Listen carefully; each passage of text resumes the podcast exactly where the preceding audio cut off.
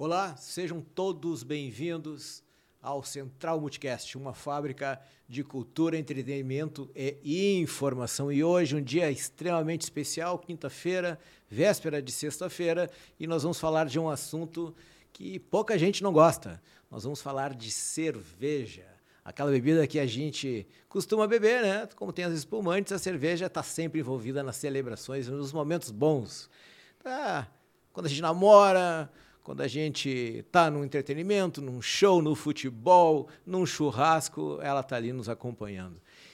E o cara que vai conversar conosco sobre cerveja nada mais é do que um cara que, além de uma marca, uma cerveja que leva o nome dele, ele produz a cerveja, ele tem uma fábrica de cerveja, conhece toda a escala de produção, distribuição, com várias franquias. Eu estou aqui com o meu amigo Rafael Diffen. Fala aí, Rafael, boa noite.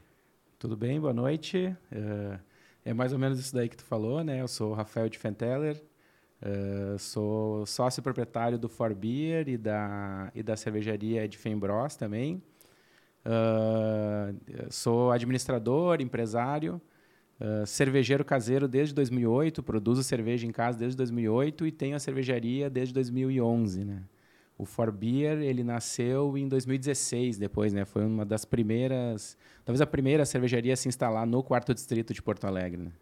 Pô, nós temos então mais de uma década de, de envolvimento com o mundo cervejeiro. Sim. 2008? Sim. 2008 eu comecei a fazer cerveja em casa, né? Isso Fazendo aí. nos fundos de casa? Nos fundos, nos fundos da casa da minha mãe. E como é que foi descobrindo esse mundo? Assim? Foi sozinho ou tinha alguém que te orientava? Eu, eu, eu morei um tempo fora do Brasil, morei um ano em Londres, na Inglaterra.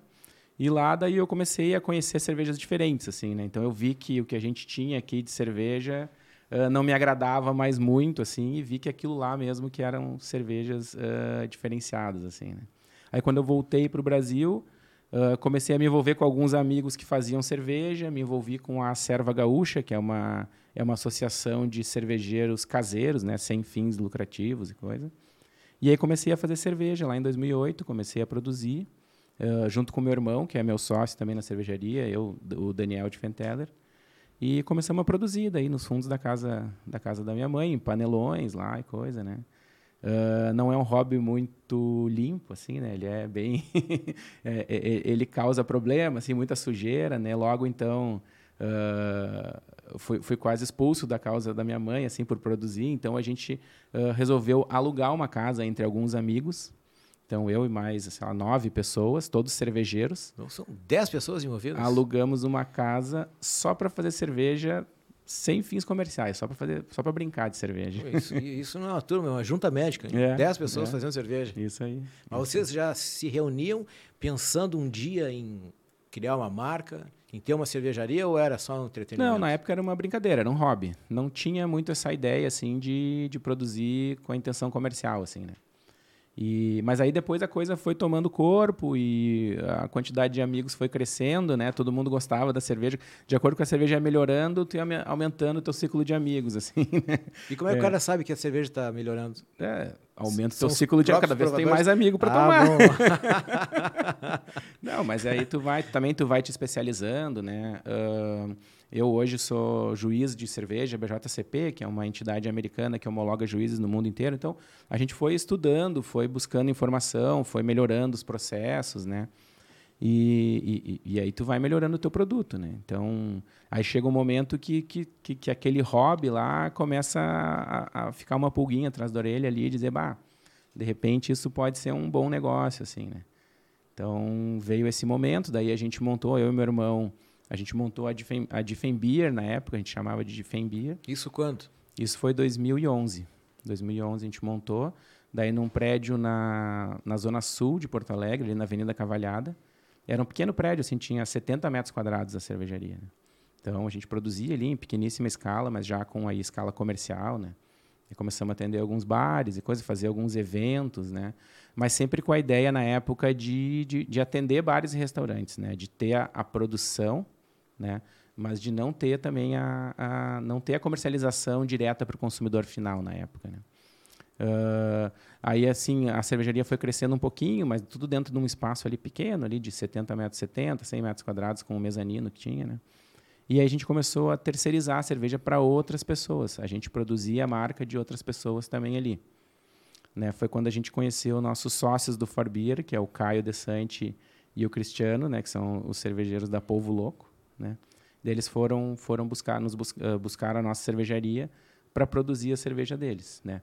Porque a gente tinha, uh, já tinha, acho que, ganho, ganho um prêmio né? no, no, no concurso nacional ali de Blumenau. Né? No Com qual cerveja? com a Special Bitter, que é uma cerveja inglesa, uma pale ale inglesa. A gente ganhou a melhor Special Bitter do Brasil em 2016 ou 15, agora não me, não me recordo exatamente.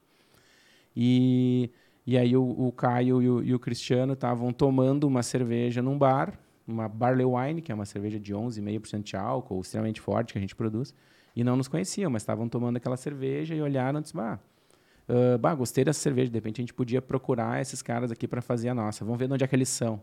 Aí foram olhar, ah, Porto Alegre. Então, vamos lá, vamos atrás deles, né? Esse, aí... Esses nomes são muito interessantes, né? Barley Wine, wine de vinho. É, ele, ele, é uma, ele é uma cerveja que ela é, é, é ela é produzida assim, altamente al alcoólica, tem 11,5% de álcool, né? Então é uma cerveja também extremamente densa, uh, mais caramelada, assim, mais, mais forte. Então ela lembra um pouquinho, né, o, o, vinho, mas é mais ou menos por ali, vinho de cevada, assim, vamos dizer entre entre Cara, esse assim. assunto esse tema é, ele me instiga demais, uhum. que é a, o aspecto sensorial da cerveja. Sim, sim. De outras coisas, como o café sim. também, que eu acho sim. sensacional, como o vinho, né? Uhum. E na cerveja, a cerveja ultimamente, nos últimos, na última década, para nós, público, eu, consumidor, eu sou um consumidor de cerveja artesanal. Tenho amigos que fazem e levam na minha casa, assim, uhum. sexta-feira chegam, aí tá precisando, e o cara tá sempre precisando. tá né? precisando, como que não, né? eu tenho uma tela entrega aqui da farmácia, mas essa aqui fica para depois. E essa variedade que foi criada, né? Porque ela é uma variedade que ela se traduz em gosto, sabor, né? uhum. né? Que, que, é paladar, né? Em, em olfato, né? Em aroma. É, aroma. Uhum e visão, porque são várias coisas. Sim. Uma coisa que me intrigava, cara, quando eu olhava assim aqueles filmes dos anos 80, que aparecia aqueles bares londrinos, e os caras tomando aquelas cervejas assim, cerveja cor de laranja, uhum, amarela, uhum. cerveja bem clara.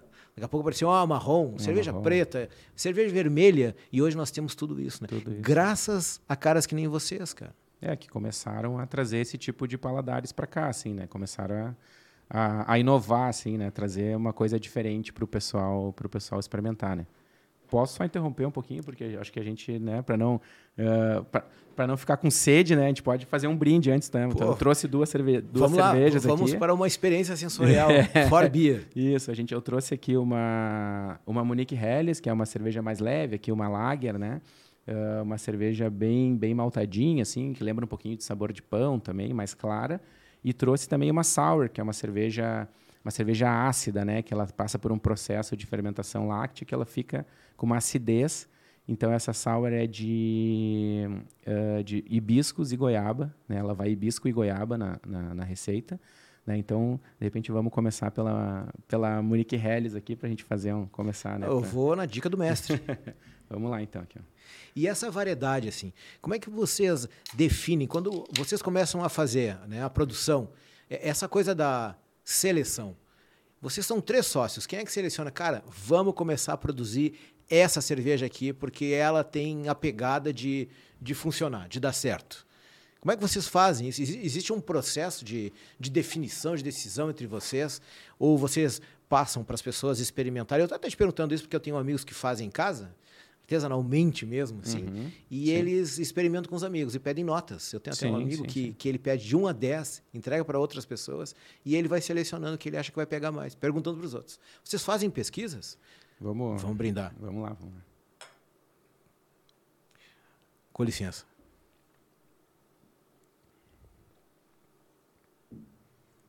Tem uma cerveja mais levezinha, assim. Demais, demais. Mais maltada, né? Poxa, então... como é que vai ser as outras lives desse jeito sem cerveja? é, e aí, cara, esse lance assim, vamos definir, fizemos, testamos, vamos botar à venda, sendo que vocês têm várias lojas. É, nós somos ali, somos quatro sócios, na verdade, né? O Caio, eu, eu e o Daniel, né? Rafael Daniel na, na Difembrose e o Caio Cristiano na, na Povo Louco. Sociedade das duas empresas formam o Forbeer. Uh, na verdade, assim, todos, uh, todos os quatro uh, nasceram assim do, do, da cerveja caseira, de, de, de, produzir cerveja em casa, né? E, e, e, todo cervejeiro caseiro, assim, ele tem que ter noção de culinária, assim, antes de começar, porque é um negócio que, que tem tudo a ver, assim, né? Então, tu, tu tem muita noção, assim, de experimentação, de, de, de testar coisas novas, né? Então, a, a, gente vai muito atrás disso, assim, a gente pro, uh, vai atrás de receitas novas, né? Produz essas receitas. geralmente, o, hoje a gente tem uma divisão mais, mais, mais clara, assim, na, na, na empresa, onde o Daniel, que é o cervejeiro que, que toca a cervejaria, a produção da cerveja, hoje é, é basicamente com ele, né? A parte do, do, dos forbeers, assim, de, de administração e coisa, fica comigo, com o Caio e com o Cristiano. Uh, mas então, basicamente, ele é que, ele, ele que cria as receitas da Diffen, algumas do Forbeer ele junta com o Cristiano para fazer. Então, é, é, mais ou menos isso. Eles criam as receitas uh, e a gente produz. Então, como a gente tem essa parte assim de ter o bar, de ter de estar tá muito próximo do cliente final, né? Além da gente produzir a cerveja, a gente tá, tá muito próximo do cliente final, então fica mais, mais, mais simples para nós assim de produzir uma leva. A gente faz lotes pequenos, assim, lotes de mil litros, assim, para para gente que tem assim, ah, tem cinco bares, um lote de mil litros é um lote que dá para ter o feedback do cliente, entendeu? Então a gente produz, já claro, a gente já tem bastante noção do que, que né, de, de receitas, né, e, pesquisa bastante, né? mas produz as cervejas e, e, e, e basicamente lança no mercado e bota na, na torneira dos bares ali para o cliente também dar esse feedback. Né? Além, além da gente ter, ter, ter essa noção, também o cliente vai te dar esse feedback direto assim de como que está a cerveja. Né? Tu pode dar umas dicas para o pessoal que está nos assistindo? Por exemplo, essa cerveja ela tem uma cor, né? Eu sei que vocês têm até umas relações de cores, de transparência. Vocês medem a transparência da cerveja? Sim, a turbidez, é. Tu tem, turbidez, tem, tem esse uma é o noção, termo. É, uma, para ter uma noção, uma coisa é a cor da cerveja, né? Que ela vai variar ali do, do amarelo, palha, para um vermelho, para um rubi, para um uh, depois para um âmbar, marrom e aí a, a, as escuras, assim, as pretas, assim, né? tem existe uma escala de cores, né? E a outra outra questão da aparência da cerveja, vamos dizer assim, é a turbidez. Então ela é mais translúcida ou menos translúcida, assim, né? Então são dois duas questões assim, né? Essa, é, no nossa, na nossa empresa a gente mede, mas é visualmente assim, né? Tu não tem, não tem um aparelho que mede turbidez assim. Né? Para quem está entrando nesse mundo assim, ó, turbidez, anotem aí turbidez. Coloração, né, opacidade, intensidade uhum. da, da, cor. E o que, que é o IBU? IBU, International Bitterness Units, né? Uh, o IBU é o amargor da cerveja, né? É o, é o é, é, é, uma unidade de amargor. É o que diz se a cerveja é um pouco mais amarga ou menos amarga. O amargor da cerveja ele vem da adição de lúpulo. Né? O lúpulo ele é adicionado na cerveja na etapa da fervura, onde se ferve, e aí é, é, é tu extrai alguns componentes né, desse lúpulo que geram o amargor. Então, geralmente, assim, depende, depende da cerveja. Com uma quantidade maior de lúpulo, ela vai ser uma cerveja mais amarga. E uma cerveja que tiver uma quantidade menor de lúpulo, ela vai ser uma cerveja menos amarga. Além disso, tem a percepção de amargor também. Porque se tu tem uma cerveja que ela é uh, relativamente amarga, mas ela é encorpada, ela tem mais assim, vamos dizer, um corpo, um açúcar residual mais alto, a sensação de amargor é mais baixa. Porque tu equilibra esse amargor com, uh, com esse corpo da cerveja. Né? Então, se a cerveja é mais seca, mesmo que a, as duas tenham a mesma quantidade de IBUs, ela tem uma sensação de amargor mais alta. Então, assim, às vezes, é, é, ele é um balizador, lógico, né? Então, ali tu vê, sei lá, uma cerveja que nem essa, essa Monique Helles aqui, para vocês verem, ela é uma cerveja de 18 IBUs. Baixo. Bem baixo, é. É, vamos lá, é uma cerveja que, se tu pegar, assim, as cervejas de, de mercado, assim, as cervejas de massa, vão ter por volta de 12, 10 IBUs, né? Então vai ter menos ainda, né? Então, mas ela que é, é, essa cerveja é de BU baixa, uma cerveja mais leve, mais refrescante assim, né? Agora se tu vai pegar lá, por exemplo, a APA da Diffen, ela tem ali 32 IBUs, né? Já é uma cerveja bem mais amarga, né? E aí se tu for, por exemplo, para ir para 4B, que é uma que é uma IPA do Forbeer, vai ter 61 IBUs. Então as IPA elas são cervejas bem mais amargas, né? Porque elas IPA têm é IPA. IPA, isso, é, então. Famosa IPA. Agora todo mundo quer tomar IPA. Né? quer dizer então que a gente tem um engano do cérebro, o cara fica enviesado. O cara olha e percebe aquilo como se fosse alguma coisa mais suave, quando toma, pode não ser isso. Ou seja, às vezes o cara é, ele mesmo se engana por suas percepções. Pode ter um amargor super alto, mas ele acabar sentindo menos Por é. causa das influências do que ele está vendo, do que ele está sentindo. Exatamente, tudo assim, tudo, tudo isso influencia, mas, mas principalmente assim essa questão do equilíbrio entre corpo e amargor, né? Então é, é um EBO alto, mas é uma cerveja encorpada, é uma cerveja com mais açúcar residual, então ela vai te dar uma sensação de amargor mais baixo. Né? Então esse tipo de, de, de coisa que dá para jogar. Então assim dá para ver que que o mundo sensorial da cerveja assim ele é infinito, assim ele é muito grande né? Porque tu pode brincar com vários, todos os ingredientes da cerveja, uh, só pela simples adição deles ou não, eles geram muitas diferenças no produto final. E além disso, tu tem processos de, tu, tu, tu pode adicionar eles de maneiras diferentes para gerar ainda mais combinações de aromas e sabores diferentes. Assim. Existe a preocupação na hora da produção do tipo, cara, vamos diminuir a quantidade de álcool da cerveja aqui. Pode ser que a pessoa vai acabar tomando menos por causa da quantidade de álcool que tem. Essas coisas, assim, os custos e o retorno também envolve no, na elaboração? É, uh, vamos, vamos, ver, vamos dizer assim, a gente trabalha com um produto tá, que, uh, que, que o, uh, essa parte do custo ele não está diretamente relacionado né, a, a, a, a fazer a receita. Né? A receita ela é livre dos custos. Tá? É, tu vai fazer a receita como ela tem que ser, com o seu equilíbrio, com a sua quantidade de lúpulo, de malte, a, o tipo de levedura, e ela vai ter um custo e ela vai ter um preço. Né? Então a gente trabalha com um produto que, que, que bom, a gente não precisa se preocupar tanto assim com o custo. Não é o custo que vai ditar a minha cerveja, entendeu? Até tem uma definição lá do, do mercado americano lá de, de, de cervejas uh, artesanais e coisa, que diz né, que uma das definições é que, que é, o, é o cervejeiro que define a receita da cerveja e não, e não o departamento de marketing, eles falam. Né?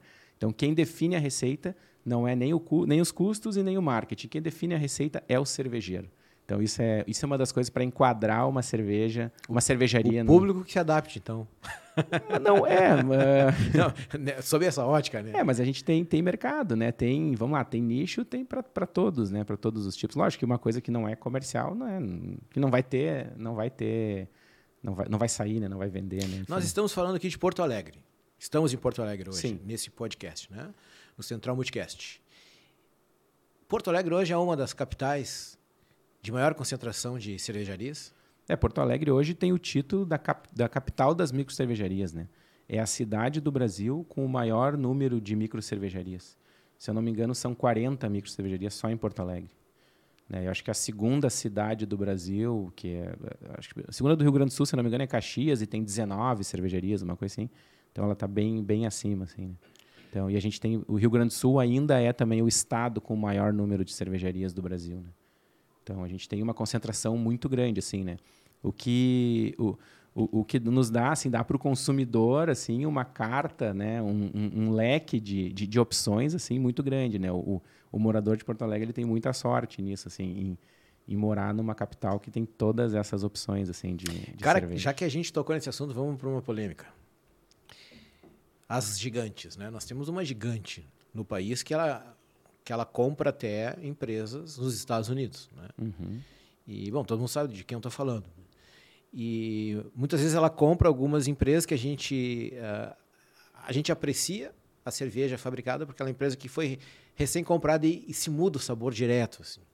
Isso é para se enquadrar no, no, no no, no sistema, no, no, conceito da, da grande indústria, porque os caras mudam a qualidade, mas muito rapidamente, né? E agora até vou fazer um link com uma coisa que eu tinha falado. Eu lembro dos anos 80, não é nem 2000 nem 90, é nos anos 80, quando o cara olhava aqueles filmes assim, daqueles pubs, geralmente europeus, que enxergava aquele monte de tipo de cerveja e os pint, né, os copos maiores, aquilo demorou muito, muitos anos para vir para o Brasil, né? E a gente sabe que existia uma barreira grande, né, de, de, de uma indústria muito porrada. E agora, com o explodir de tantos sabores, tanta qualidade, de lugares menores que não se preocupam tanto com, com um público que é sensível a preço, digamos assim, certo? Que faz algo bom, que a gente pode até consumir menos, vai saborear mais, vai ter uma experiência sensorial, uhum. né, que é um dos temas desse podcast. E, e um dos cabeças né, da, dessa grande indústria chegou a dizer: Olha, eu tô, hoje eu me sinto como um dinossauro acuado. Uhum. Ah, isso foi em 2000, acho que 2018. É, foi agora há pouco. Foi, é. é. E, e uma das falas também foi: mas enquanto a gente puder comprar as menores, a gente compra. Então esse mercado também ele está afeito ali a, a, a, grandes oportunidades de, cara, vou vender meu negócio. Eu, eu vi empresas grandes, eu acompanho o cenário, né? Uhum, uhum. Uh, de Minas Gerais, por exemplo. Tem uhum. cervejarias sensacionais lá. Então tem uma história, por exemplo, de, um, de uma cervejaria que explodiu. Os caras ganharam medalha de ouro em vários concursos fora do Brasil e, e eles foram lá, por exemplo, e compraram. Uhum. Eu não vou uhum. falar nome, mas todo mundo sabe. Eu, eu, também não estou falando contra, estou falando como é o sistema. O sistema Sim, é. funciona é. desse jeito. É, é, o mercado. Talvez tu venha se tornar tão grande que daqui a pouco tu tá absorvendo outras, né? Mas é, é, como funciona, né? E caramba, cara, essa coisa de pegar o cara, comprar e, e fazer um contrato, ó, 10 anos tu não pode te envolver com nenhum tipo de contrato. Tu vai assinar um termo aqui que tu não pode passar receita para ninguém. Tu vai ficar bem quietinho, mas tu vai ganhar uma puta de uma grana em cima, né? uhum. né?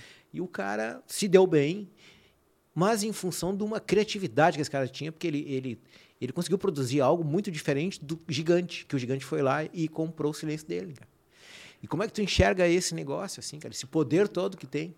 É, uh, claro que é, é, é, é, A gente tem ali o. o é, muito grande, né? Essa indústria é muito grande, mas. Uh, mas ela vem perdendo espaço. As, as, as, artesanais elas vêm ganhando, as cervejarias artesanais vêm ganhando espaço uh, a, a, cada mês. A cada ano, assim, vem ganhando mais espaço, vem ganhando mais uma fatia de mercado. Assim, elas vêm crescendo essa fatia de mercado. Mesmo que essa grande venha comprando, as outras vêm, vêm crescendo. Porque tu, uh, se tu pega o mapa do, do, da, da, da quantidade de cervejarias que existe no Brasil, ele, ele, é, um, ele é exponencial, assim, ele é um gráfico exponencial. Então a gente tinha lá, hoje, se não me engano, são sei lá, duas mil cervejarias, duas, três mil, não, sei exatamente o número, mas é uma quantidade muito grande. Assim, a gente passou lá de 200 para duas mil em talvez 10 anos, assim, uma coisa, um boom, assim, né? Então, assim, eles não conseguem comprar duas mil cervejarias, né? Ou talvez até consigam, mas não queiram, mas enfim, não é esse, né, o, o, o caso, assim, né? E, e, e, enfim, mas é, o, o, o consumidor eh, no momento que eles mudam uma receita, e aí eh, acaba sendo um tiro no pé também, né? Não sei, não entendo onde é que eles querem chegar com isso, entendeu? Mas tem um lado também que não é tão negativo, tá? Que é no momento assim, no momento que tu tem uma micro cervejaria que antes ela era restrita a, a, a, problemas logísticos, que era difícil, porque as pequenas empresas têm, têm, enfrentam vários problemas, assim, né? Então, desde ineficiência até problemas logísticos, né? De, de estar nos lugares, né? Uh, agora, no momento que uma empresa grande compra, a gente começa a ter uma quantidade maior de sabores, por exemplo, na gôndola de supermercado. E, e isso aumenta o teu, o teu, o teu público consumidor, né? O público consumidor que chegava lá numa gôndola de supermercado e via cinco tipos de cerveja, hoje... Todas ele, com o mesmo gosto? Todas com o mesmo gosto. Hoje ele vê, sei lá, 100, 150 tipos de cervejas diferentes. Né? Então isso uh, no, no, acaba não sendo tão ruim para as pequenas também, porque abre um pouco a, a, a mente do consumidor. Né? E o consumidor, às vezes o consumidor enxerga e vê que, não, realmente tem coisas diferentes aí. Né? Onde é que mais eu posso encontrar isso? Entendeu? E acaba indo né, atrás de, de, de novos sabores, né, no, no, novos aromas. Assim. Rafael, essa questão de diferença até no álcool da cerveja industrial de uma cerveja mais trabalhada que nem a de vocês. Esses tempos eu estava lendo alguma coisa sobre álcool de cadeia longa, um lance bem químico mesmo. Uhum. Isso existe mesmo, cara? Tu que é um cara que produz? Tem diferenças no álcool que podem até trazer uma ressaca maior, por exemplo? É, são os álcoois superiores, né, que eles chamam, né? Mas isso é no processo produtivo ali, né? Uh, se tu não cuida ali do, do, do, teu fermento, da tua fermentação, ela vai gerar alguns álcoois que não são tão bons assim pro para nós, que é o que gera mais ou menos dor de cabeça mesmo, são os álcoois superiores assim. Então, ele, ele, porque o fermento, quando ele vai a levedura, né, a, a cerveja ela é produzida a levedura ela, ela, ela, ela se alimenta do malte, né, do açúcar que tem no malte, a levedura, e ela expele álcool e CO2, que é o gás da cerveja, dentre outros subprodutos. Né? Então, uh, poderia citar alguns, tipo acetaldeído, que é um, também é uma coisa que pode gerar dor de cabeça, que é cancerígeno, mas que o, o fermento, a levedura, produz no início da fermentação, né? E quando, se tu tem o teu tempo de maturação correto da cerveja, o, o, a levedura ela acaba re, reabsorvendo esses produtos que não são legais e, e deixam a cerveja uh, no ponto que ela tem que ser consumida. Ali entendeu? dentro. Nós estamos falando Tudo do da- processo da fabril, fermentação. não no Tudo- organismo do cara. Não, não. Isso tudo no momento da fermentação e maturação da cerveja. Entendeu? Então, o próprio fermento, se a cerveja ela é feita respeitando as temperaturas de fermentação, tempos de fermentação, tempos de maturação corretos, né? Então, tu vai ter uma- um, um produto final melhor que vai, o fermento vai reabsorver esses produtos que não são tão legais para nós. né? Ah, então faz todo sentido. Faz, faz. Tudo sim. aquilo que é feito com mais cuidado, mais Isso. elaborado, então pode dar um impacto Dá um mais impa- leve. dá um impacto melhor. Ou até bom, porque o álcool, o que não falta é artigo científico dizendo que algumas coisas são benéficas, né? Ah, por exemplo, pedra nos rins. Quem toma cerveja tem, tem reduções consistentes, né? Mas quem toma, lógico, de uma forma moderada, tudo É, que é exagerado, O próprio, né? o próprio lúpulo tem uma quantidade de flavonoides gigantesco, assim, que é até mais do Tem que flavonoides a uva. no, no lúpulo. No lúpulo, até dizem que é mais do que o- a uva tinta lá, diz que é, ele é superior a- ao, vinho, assim. É, os flavonoides, eles combatem os radicais, Os radicais livres, que livres, nos envelhecem, deixam o cara Isso. com cabelo branco, essas coisas todas. É, então o lúpulo também tem esse tipo de, né, de, de, de compostos, assim, que, que são benéficos, né? Claro que, que, que tudo, é, ele tem que ser feito com moderação, né? Óbvio que o álcool em excesso, ele não, não faz bem para ninguém, assim, né? Mas, mas consumido com moderação, ele... É, o organismo, quando a gente consome álcool, a gente sabe que o organismo entra numa guerra para quebrar o, o etanol, porque do, da, da fermentação é gerado o propanol, podia ser propanol, metanol, Etanol. ma- mas é. o etanol é o, é o geralmente é, é aquele que está na cerveja, né? Isso, é o isso, é etanol. o etanol que gera. Então, metanol, propanol e etanol na cerveja. Uhum. E para quebrar isso, o organismo tem que, tem que produzir acetato, né? Uhum. E para quebrar, tem que fra- fragmentar, né? Porque senão não dá conta, né? Os nossos rins não dão conta. Só que chega uma hora que é tanto, tanto álcool, que aí não dá conta. E aí vai esse. Entra a nossa corrente sanguínea, né? Muito álcool, álcool demais, né? E aí essa vem essa parte que eu sou fascinado. Sou obrigado a falar, minha vez aqui. e, e aí, cara, vai ter que buscar líquido de algum lugar, né? Porque. Uhum. Hidratar, né? É, porque falta eh, líquido, né? Falta água. E um dos lugares que se busca é o cérebro. E aí vem aquela dor de cabeça dor de cabeça. desgraçada no cara, porque o cara às vezes se passou. É, é. Ou tomou algo que não era tão bem elaborado. Isso, isso também. Cara, é isso que eu queria ouvir de ti. É, mas tá, é, vamos lá, a gente sempre. Eu, eu, eu sempre tenho a- o costume, assim, de tomar cerveja junto com. acompanhado de um- uma água junto, assim, um copo d'água, uma garrafa d'água junto, assim. Que é justamente para tu tá, já, já combater essa desidratação, já, assim, de cara, assim, né? Acompanha de, um- de uma garrafa d'água, assim, já ajuda bastante, assim, no, no pós. É, as coisas boas do álcool, né? O álcool. Esses tempos eu vi um estudo muito interessante que o cara defendia, um antropólogo, defendia que se não tivesse algo, álcool, o mundo ia ser muito mais violento. Porque o álcool tende a deixar a pessoa mais, digamos, mais relaxada, né? É difícil a pessoa ficar. Às vezes a pessoa se altera até, mas ela nem tem tanta força, porque ela fica relaxada, né? Tem a, a vasopressina, né? Uma das coisas que, que, que agem e ela é inibida e daí o, o- as nossas artérias, essas veias, não, não, acabam não se contraindo, né? Aí elas dilatam e a gente fica relaxadão, né? Fica super relaxado. E, então, se não tivesse álcool, cara, imagina os, os vikings lá, aqueles enormes daqueles caras, dois metros de altura, com machado na mão, a espada na mão, e eles bebiam e se abraçavam, faziam festa, celebravam, né? Então, geralmente, é ao longo do, do tempo, né, nossa evolução, as, as tribos bebiam para celebrar e relaxar.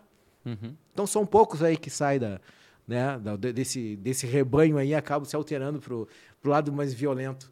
Mas, e outras coisas também que eu, esses tempos eu estava lendo, que a gente tem uma. Nós temos uma ampliação de dopamina, né? E a dopamina, motivação, né? É o- é a, a parte de recompensa do cérebro. É uma área do cérebro que é o núcleo accumbens, né? Ele se enche de dopamina. né? E a gente fica mais motivado. Só que o, o, o álcool também, ah, sensorialmente, né? Ele faz com que algumas áreas do cérebro parem de funcionar tão bem. E quando isso acontece, não tem, perde alguns controles. Aí o cara perde aí a, aquela coisa de se inibir, vai se soltando. Então ele também faz bem para as interações sociais, que o cara fica mais solto. Mais solto. Reúne mais as pessoas. E essa coisa assim, vocês sentem, já alguma vez olharam o ambiente nas, nas franquias, né? E quando o como começa o comportamento das pessoas e depois quando tá para fechar, já já fizeram alguma coisa assim, uma observação do tipo, as pessoas chegam sérias aqui e saem daqui sorrindo. Não, com certeza, né? O For, o Forbir, ele é um, ele é um espaço que ele é, que ele é de, de, de, de alegria, assim, né? De, a pessoa vai lá justamente para buscar a felicidade, né? Ele é um, ele é um lugar que uh, a, gente, a gente fez uh, algumas pesquisas, assim, e, e, uma das coisas que mais aparecia, assim, né, que as pessoas diziam é que, assim, que é um ambiente acolhedor e que as pessoas se sentiam em casa no Forbir. Isso, assim, a, a grande maioria dos clientes citaram esses dois termos, assim, né? Então é isso, a pessoa chega lá, uh, mas a pessoa chega para relaxar, né? Para um lugar para se sentir em casa, para se sentir bem, né? E, e, e, o álcool ele ajuda nisso, né? Porque ele vai lá, toma, fica mais alegre. Com certeza no final da noite as pessoas estão bem mais alegres do que quando elas chegam, né? Uh, isso isso é notório, assim, dá para ver, né? Então uh, isso, isso a gente consegue ver de cara, assim. Né? Esses tempos também eu estava conversando com um empresário. Vocês conhecem? e tu conhece ele. E ele, ele tem um pub e ele me comentou uma, uma coisa muito interessante que o som, ó, a pessoa tá bebendo, já vai ficar mais relaxada, vai querer conversar mais. E aí tu aumenta um pouco o som, porque a pessoa não fica retraída, o som da, da do ambiente. Uhum. Daí as pessoas começam a se aproximar para conversar mais perto uma da outra e fica mais intimista o ambiente, cara. Ou seja, é o ser humano mudando o ambiente para mudar o comportamento dos outros ao, ao favor. Uhum, porque sim se a pessoa está se sentindo bem ali, ela tem uma experiência fantástica naquele lugar, né? Ela lembra daquilo ali, ela quer voltar naquele lugar. Quer Vocês voltar. têm essa preocupação do, de ambientalizar? Sim, sim, o nosso, nosso ambiente, assim, os, os nossos dois sócios ali, o da Povo Louco Cristiano e o Caio, eles são arquitetos de formação, né? Cervejeiros arquitetos, né? Então, o Forbier, desde o início, assim, ele teve muito, muita preocupação, assim, com a questão do ambiente, assim, né? Uh, mas, mas, assim, ó, uma grande característica do Forbier é que ele é um ambiente uh, que ele é, ele é um ambiente simples, ele é um ambiente inclusivo, né? Quer dizer, quando eu digo inclusivo, assim, a gente tem a pessoa que sai do, do trabalho de terno para ir ali tomar cerveja, saiu direto do trabalho, e tem o cara que desceu ali do prédio de chinelo e, e, e bermuda, e, e os dois estão se sentindo bem e estão bebendo junto. Né? Então, uh, ele, é um ambiente uh, muito agradável, assim, né? Muito, muito agradável. Então, assim, a gente tem também famílias, geralmente, uh, pega ali o sábado, o domingo, no almoço, tem famílias inteiras, assim, que se reúnem ali no ambiente. No ambiente, a gente tem aquelas mesas piqueniques, né? Que são mesas maiores, então mesas mais, assim, coletivas, vamos dizer assim, onde as pessoas se juntam ali, né? então, tem, tem toda essa, essa questão, né? Tem também a questão do fato da gente não ter garçom, né? Uh, o, todo o atendimento do Forbir ele é feito no ele é feito no balcão. Mas nunca reclamaram disso. Duvido que não teve. Não, assim, vou é, te dizer que pontualmente. Tem gente que reclama. Pontualmente já teve gente que reclamou, claro. Mas eu vou te dizer, a 99,999% das pessoas preferem esse ambiente. Porque o que acontece? Uh, a pessoa acaba se sentindo mais em casa, sem ter alguém sempre ali. Ah, não quer mais um shopping, mas não sei o quê. Não, ali tu tá livre, tu tá tu tá, tu tá despreocupado, entendeu? Tu tá curtindo ali com teus amigos ou com a tua família, um ambiente relaxado, né? E ali, bah, quando eu quiser uma cerveja, eu vou lá no balcão. E, e, e, esse, e esse ambiente, assim, de tu ir no balcão, tu pensa que o Forbier, por exemplo, do quarto distrito, tem 41 torneiras de chopp diferentes. Uma diferente da outra. Uh, dentre outras coisas, porque a gente também tem uma destilaria, né, que é a 4D Destilaria. Então a gente também produz gin tônica, também produz Moscow Mule. A gente produz também um refrigerante que é o Spritz Beer, né, que é um, é um refrigerante uh, sem conservantes. Então assim, a gente tem o, o, o tu, dificilmente a pessoa ia ter toda aquela experiência de, de, de saber, de enxergar todas aquelas torneiras, ver o que, que tá, ver o que, que tem ali, conversar com a pessoa que te atende, assim, para te dar uma explicação melhor na mesa. Né? Agora, no balcão do bar, além de ter toda essa questão de enxergar as torneiras, ver ali, ah, não, ali a Double Head tem 6,5% de álcool e 30 IBUs, o que, que tu acha? Daí o, o, o, atendente vem e diz, olha, tu não quer uma provinha? Vem cá, daí tu dá uma provinha para a pessoa. E, esse tipo de interação, ele só consegue acontecer no balcão do bar. Dificilmente ele vai acontecer na mesa. Né? Então, acaba, a gente acaba tendo um atendimento muito melhor sem a presença do garçom ali importunando a pessoa na mesa, né? Então acaba sendo uma experiência melhor também para a pessoa, né? Também tá assim, a pessoa está bebendo, ela levantou, ela caminhou um pouco, foi até ali, né? né? Também é uma, é uma questão melhor assim para é, é para gente assim quando está bebendo, assim, ah, não ficar sempre sentado ali bebendo. Tu levantou, tu caminhou, tu te sentiu bem, tu passou num ambiente assim agradável, né? Então, uh, então tem toda, toda essa parte, assim, toda essa preocupação que a gente tem mesmo com a experiência do cliente dentro do bar. Né? Então ele está se movimentando e, e ele está conhecendo mais o ambiente, se ambientando mais ainda, porque Isso. ele saiu dali para fazer um pedido, ele chega lá, ele olha aquele monte de torneira. Falando nisso, vocês têm uma fábrica dentro do balcão de vendas, né? Vocês vendem ali, as pessoas vão para lá, é um ambiente onde às vezes tem, tem música, tem banda tocando a gente enxerga todo o maquinário da linha de produção. Sim, sim. Foi copiado de alguém? Vocês olharam e disseram, porra, existe um modelo, alguma escola diferente? Uh, uh, ah, sim, a gente teve uma pequena teve inspiração assim nas cervejarias americanas, né? Uh, principalmente a Brooklyn Brewery, né, de Nova York. Cara, lá. eu olhei pra ti, eu, pô, o sobrenome desse cara é quase impronunciável. Esse cara não vai falar bem das cervejas americanas. O negócio dele é Europa. É alemão, o cara é alemão. Pô, tu vê como o cara se engana, né? Desculpa aí. Não, não, mas é. Mas então, assim, a gente teve, te, te, teve uma, uma, uma, uma, inspiração, lógico, né? Uh, enfim. Uh, mas assim, aqui, é um ambiente assim onde tu é justamente isso. Assim, a gente teve essa inspiração das cervejarias americanas onde tu enxerga a fábrica, assim, as pessoas enxergam, olham, sabe ali, bah, esse, essa cerveja que eu estou tomando aqui, que sai dessa torneira aqui, de dentro dessa câmara fria, que fica a menos dois, ela sai daquela fábrica ali. E eu estou vendo a fábrica ali. Se tu for durante o dia, vai ter um vidro ali, tu vai ver a cerveja sendo produzida, tu vai ver as pessoas trabalhando ali, né? Então isso isso te dá assim uma, sei lá, dá, dá credibilidade, dá, a pessoa enxerga o que ela tá o que ela tá consumindo, assim, ah, tá vindo dali, se produz ali, né? Então, isso, isso também agrega na experiência, né? É... Eu visitei esses tempos uma, uma fábrica em, próximo do Vale dos Vinhedos. Com licença. É bom demais isso aqui. Ah. E de uma espumante. E toda a linha de produção, cada etapa da, da linha de produção, as pessoas que estavam visitando a fábrica, elas experimentavam. Um troço horrível, né? Horrível. Uhum, uhum. Mas, cara, o cara que gosta daquilo quer entender.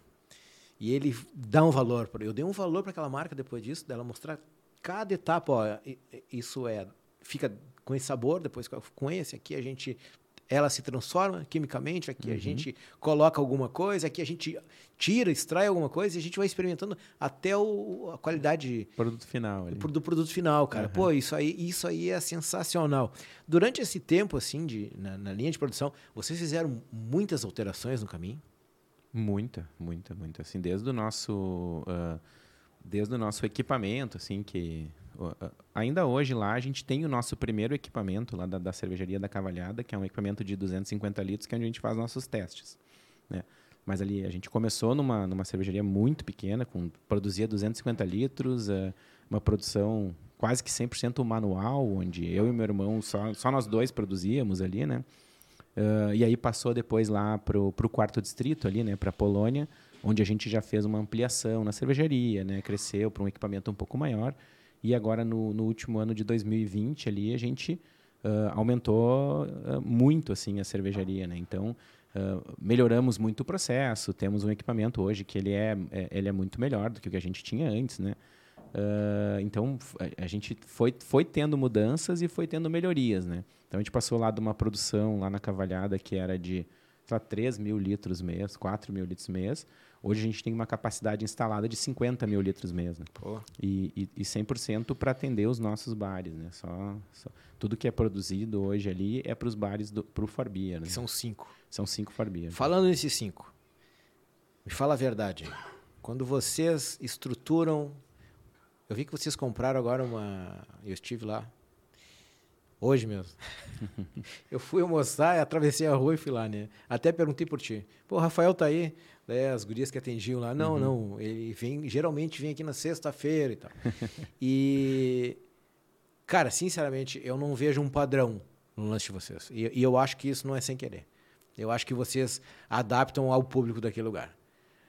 eu creio assim que quando vocês vão um lugar assim que tem um padrão mais alto economicamente, vocês altera algumas coisas. Até porque tem dois arquitetos na jogada, né? Isso, isso. É, e lá no, no quarto distrito, que é um lance mais de pavilhão, vocês man, manteram daquela forma. Uhum, então, uhum. tem uma coisa bem relacionada com o ambiente que vocês estão, né? E com as É. pessoas que frequentam. É, com- é, tu- tudo é pensado, né? Lógico, né? Porque, ah, vamos lá, não- ah, o não ter um padrão, assim, a gente tem um certo padrão, assim, no que a gente fala, ah, cervejas são sempre as mesmas, a cozinha é sempre a mesma, né? Ah, mas tu vai ter ambientes diferentes, né? Então, a gente tem lá, tu tem o Farbeiro do quarto distrito, que a gente chama do bar da, da fábrica, né? O tap room, né? Que é o, é, o bar da fábrica, né? Então ele é um pavilhão, ele é um, um ambiente industrial, ele é, num, ele é numa, numa área que, que, que é historicamente industrial, né? Então também é, é- é- arquitetonicamente é legal tu manter aquela identidade né, do, do prédio e a identidade do local assim da região, né? Ah, já quando tu vai, por exemplo, para o Farbeiro da Zona Sul, o Farbeiro da Zona Sul, ele, ele, ele, ele, ele nasceu... A gente fez uma operação na praia, num ano, em containers. Né? E aí, quando essa, quando essa a, operação encerrou, a gente trouxe esses containers para esse terreno na Zona Sul. Então, tu vai ver lá, tu vai ter a mesma cozinha e as mesmas cervejas, mas tu vai ter uma cara mais praiana, assim, uma cara mais, ah, mais despojada, ah, com containers, né? um terreno com containers, ah, e, e sem deixar de ter o mesmo conforto, assim, um ambiente agradável, assim, né? Quando tu vai ali no, no, no Farbeiro do Menino Deus, que acho que foi onde tu foi hoje, né? Ah, ele, ele é numa casa linda ali de, da, da Getúlio Vargas, assim, é uma casa que é histórica ali, que ela é tombada. Então, assim, é, também é uma coisa que é muito legal, assim, de tu manter, ah, manter aquela, aquele, aquela, aquela arquitetura que ela é uma parte, né, que faz parte da história da cidade, né? Então, a gente também sempre se preocupa muito com isso, né? E, e eu me lembro que quando a gente olhou aquele espaço ali, o Caio comentou, ele, ele, ele havia feito um trabalho na época da faculdade de arquitetura, ele cursou arquitetura na, na URGS, e, e, e, e ele lembra que, que aquela casa que a gente está ali constava, no, ele, ele fez uma descrição ali daquela casa onde a gente estava. Assim. Então, existe, existe essa questão de manter aquele ambiente, de manter, uh, manter a, a, identidade do local, né? de tu estar tá mais inserido ali na comunidade onde tu está. Né? Uh, depois, ali no Farbeira da Bela Vista também. Ele é um prédio que a, a gente achou praticamente um galpão no meio da, da, da, Bela Vista, né? aqui próximo. Né? Me conta uma coisa, então, comportamentos. Esse lance de ter gente neste bairro que não vai naquele bairro. Tem isso. Mesmo sabendo que vai ter a mesma qualidade, que vai ter a mesma cerveja, produzido pela mesma empresa, tem gente que, cara, naquele bairro não vou. Vocês sentem isso? Tem, uh, uh, tem, tem, assim, vou te dizer, uh, talvez não é, não é por preconceito, tá? claro que eu acho que o quarto distrito ainda, logo que a gente começou lá, a primeira, existia as pessoas não queriam ir para lá por, por um certo medo, mas não, não sabia o que encontrar lá, tá? mas principalmente assim, a gente tem um lema que é de sempre levar o Forbeer para perto das pessoas, né? Porque quer queira quer não, a gente está falando de álcool, né? Então, não faz sentido fazer as pessoas andarem muito para ir atrás de álcool, né? Então, uh, a gente quer sempre ter um Farbier perto de todo mundo, levar a cerveja boa para perto de todo mundo. Então, então essa parte que tu falou assim da pessoa do bairro, uh, tu pega tanto, tanto todo, todos os Farbiers hoje que a gente tem, tem muita gente que vai a pé no Farbier. Uma quantidade gigantesca de pessoas que vai a pé, que não vai de carro, não vai de Uber, não vai, vai a pé. Então, isso, isso é uma coisa assim que, que acaba também trazendo vida para o bairro, né? que acaba melhorando o entorno, melhorando a vizinhança e trazendo mais vida e até mais segurança. Né? Porque onde tem movimento, aquela zona onde a gente se instalou no quarto distrito ela era totalmente degradada antes da gente estar ali. Né? Ela era bem complexa. Né? Mesmo que tivesse aqueles prédios ali na frente, uh, os problemas que, os prédios, que o prédio tinha era muito grande. Quando a gente se instalou ali e trouxe aquele movimento e vida, uh, trouxe mais segurança também. É só o Estado dar um, pequeno auxílio, às vezes nem auxiliar. Não, é, não atrapalhar. Exatamente. Não, atrapalhar. não interferir numa é. iniciativa privada assim, de, de caras criativos, uhum. produtivos, trabalhadores, que fazem algo. Vocês fazem um troço com amor, cara. O negócio é bom demais. É só, às vezes, o Estado sair da frente que as coisas andam. Né? Aquele lugar mesmo, esses tempos eu estava vendo esse lugar que nós estamos falando aqui ele é um lugar que foi degradado durante um tempo mesmo. Ele é um lugar que deixou de prosperar. É, foi esquecido, né? Foi esquecido. E agora eu estava vendo, uma, existe uma preocupação, começou a vir edifícios para aquela região, urbanizou, Agora precisa de confeitaria, Uhum. né? Precisa de açougue. Precisa da padaria de bairro, Exatamente. do café. E do- novos negócios abrindo. Isso, Densidade isso. demográfica, né? Concentração. tá? isso. Gente está vindo morar ali, se sente bem naquele lugar, negócios podem prosperar. É, e, tu pega o, próprio quarto distrito, ele é uma região extremamente central de Porto Alegre, né? Ela tá a cinco minutos daqui, eu vim, eu vim dali até aqui em cinco minutos, né? Ela tá, ela é na saída de Porto Alegre também, né? Então ela é próxima eh, da região metropolitana, ela é próxima do centro, ela, ela é próxima do Moinhos de Vento, do Bela Vista. Ela é uma região extremamente central de Porto Alegre. Rafael, tu como juiz, como é que tá a cena no Brasil da cerveja artesanal? Ah, tá, tá muito, muito melhor, né? Muito melhor, assim. Vem evoluindo sempre, assim. Vem, é, é, a gente está com muito, muito ah, muitas opções boas, assim, de cerveja. Tem algum lugar que tu tenha notado algum movimento mais forte que tu possa citar assim, pô, tal lugar tá tem, tem gente Não, eu- trabalhando bem lá. É, eu acho que eu acho que não, acho que o Brasil inteiro assim como um todo, mas tu pega assim, a gente a gente tá, a gente é muito privilegiado aqui, né, nesse movimento cervejeiro. Então acho que Porto Alegre talvez seja uma do- dos expoentes assim, né, da, da cerveja, né? Lógico que tu, tu citou Minas, assim, Minas também tem uma história legal, né? São Paulo, Rio de Janeiro também, talvez acho que Rio de Janeiro, se eu não me engano, foi a primeira serva, primeiras primeiras pessoas que se juntaram para fazer cerveja e montaram uma associação cerveja caseira, acho que foi no Rio de Janeiro, se eu não me engano, ou Minas. Mas enfim, então, ah, mas Porto Alegre realmente tem, um, tem uma cena muito, muito boa, assim, na, na parte de cerveja, assim, né? Tá, tá cada vez melhorando mais, ah, não só crescendo em, em quantidade e volume, mas melhorando qualidade também. Vocês pensam em expandir em franquias? A gente, é, o sistema que a gente adota é o sistema de franquias, Mas né? os Então- donos são os mesmos, né? É, não, o- o- é, hoje a gente tem um sistema híbrido. Os bares que a gente tem hoje, ele é híbrido. A gente tem sócios operadores e a gente tem um percentual também de, de sociedade no bar. Né? Então, fora, vamos lá, a gente tem ali o, o do quarto distrito, que a gente é 100% né, ah, sócio. Os outros todos, eles trabalham num sistema híbrido, né? Então, mas a gente tem, a gente entrou num projeto do Sebrae em 2017 de franqueabilidade, né? Foi quando a gente começou essa questão de querer expandir, né? A gente queria expandir pela, pela, pelo sistema de franquias porque ah, a gente sempre teve muito presente no negócio, né? O dono sempre teve muito presente do negócio, né? Então a gente pensou, ah, como é que a gente expande mantendo essa característica, né? Então, tu, tu expandido pelo sistema de franquias, tu consegue expandir o teu negócio, né? O, o, o- negócio do jeito que tu quer e ao mesmo tempo tu sempre vai ter um dono ali presente, né, no negócio para estar atendendo o cliente, né, no olho no olho, assim, né. Então por isso a gente optou por isso, né. Então a gente está nesse sistema, nesse nesse projeto do Sebrae desde, aliás o Sebrae sempre foi um parceiro muito forte assim do Forbeer e da Diffin, assim, do, do, durante toda toda a caminhada, assim, né. Ah, e esse projeto ele começou em 2017, onde a gente fez toda uma análise de franqueabilidade do negócio durante um ano.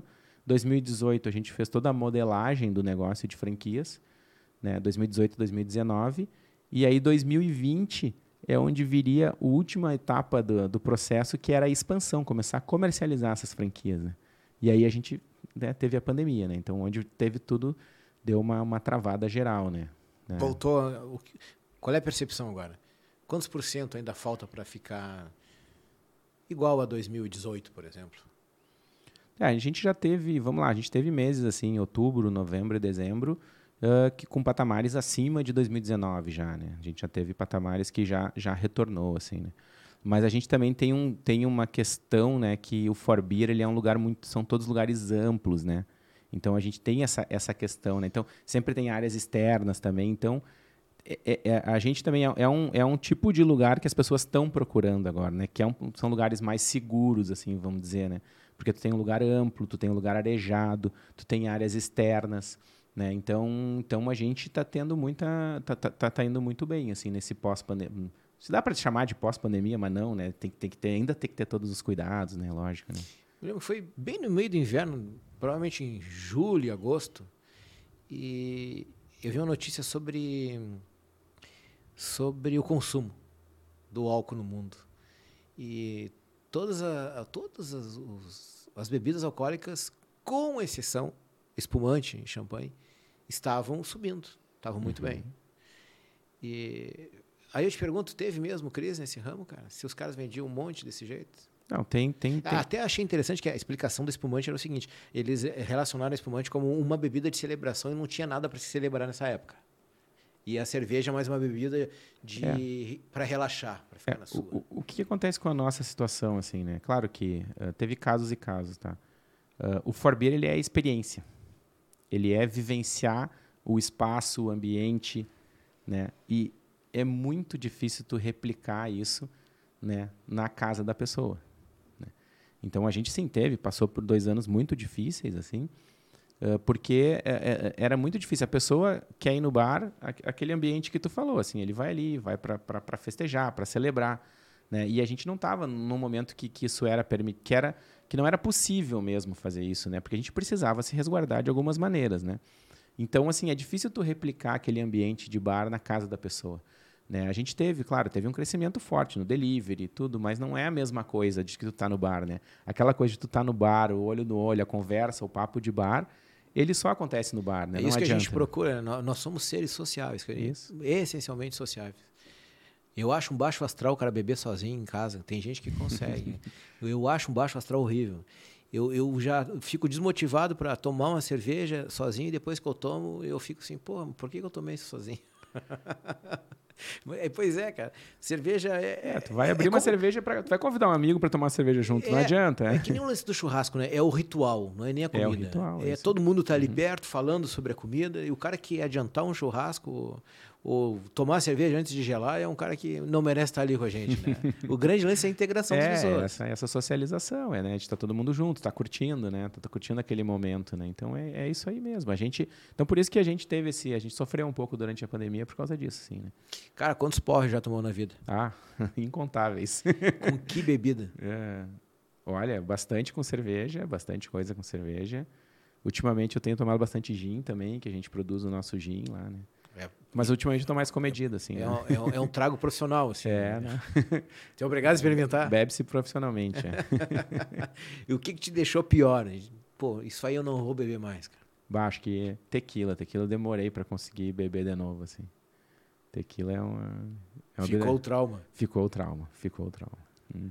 Esse lance das bebidas, o, o causa da, da, concepção da bebida, elas têm. Tá, dá ressaca, dor de cabeça, dá um monte de problema no cara, mas. As ressacas são diferentes, né? Ah, Entre são, bebidas. São, sim. Né? Acho que, na verdade, assim, se tu for ver, é, o que, que, importa mesmo é a quantidade e no, no espaço de tempo, né? Porque o álcool é praticamente o mesmo, né? Acontece que a cerveja tu vai tomando ali, tu tem uma quantidade de álcool menor, né?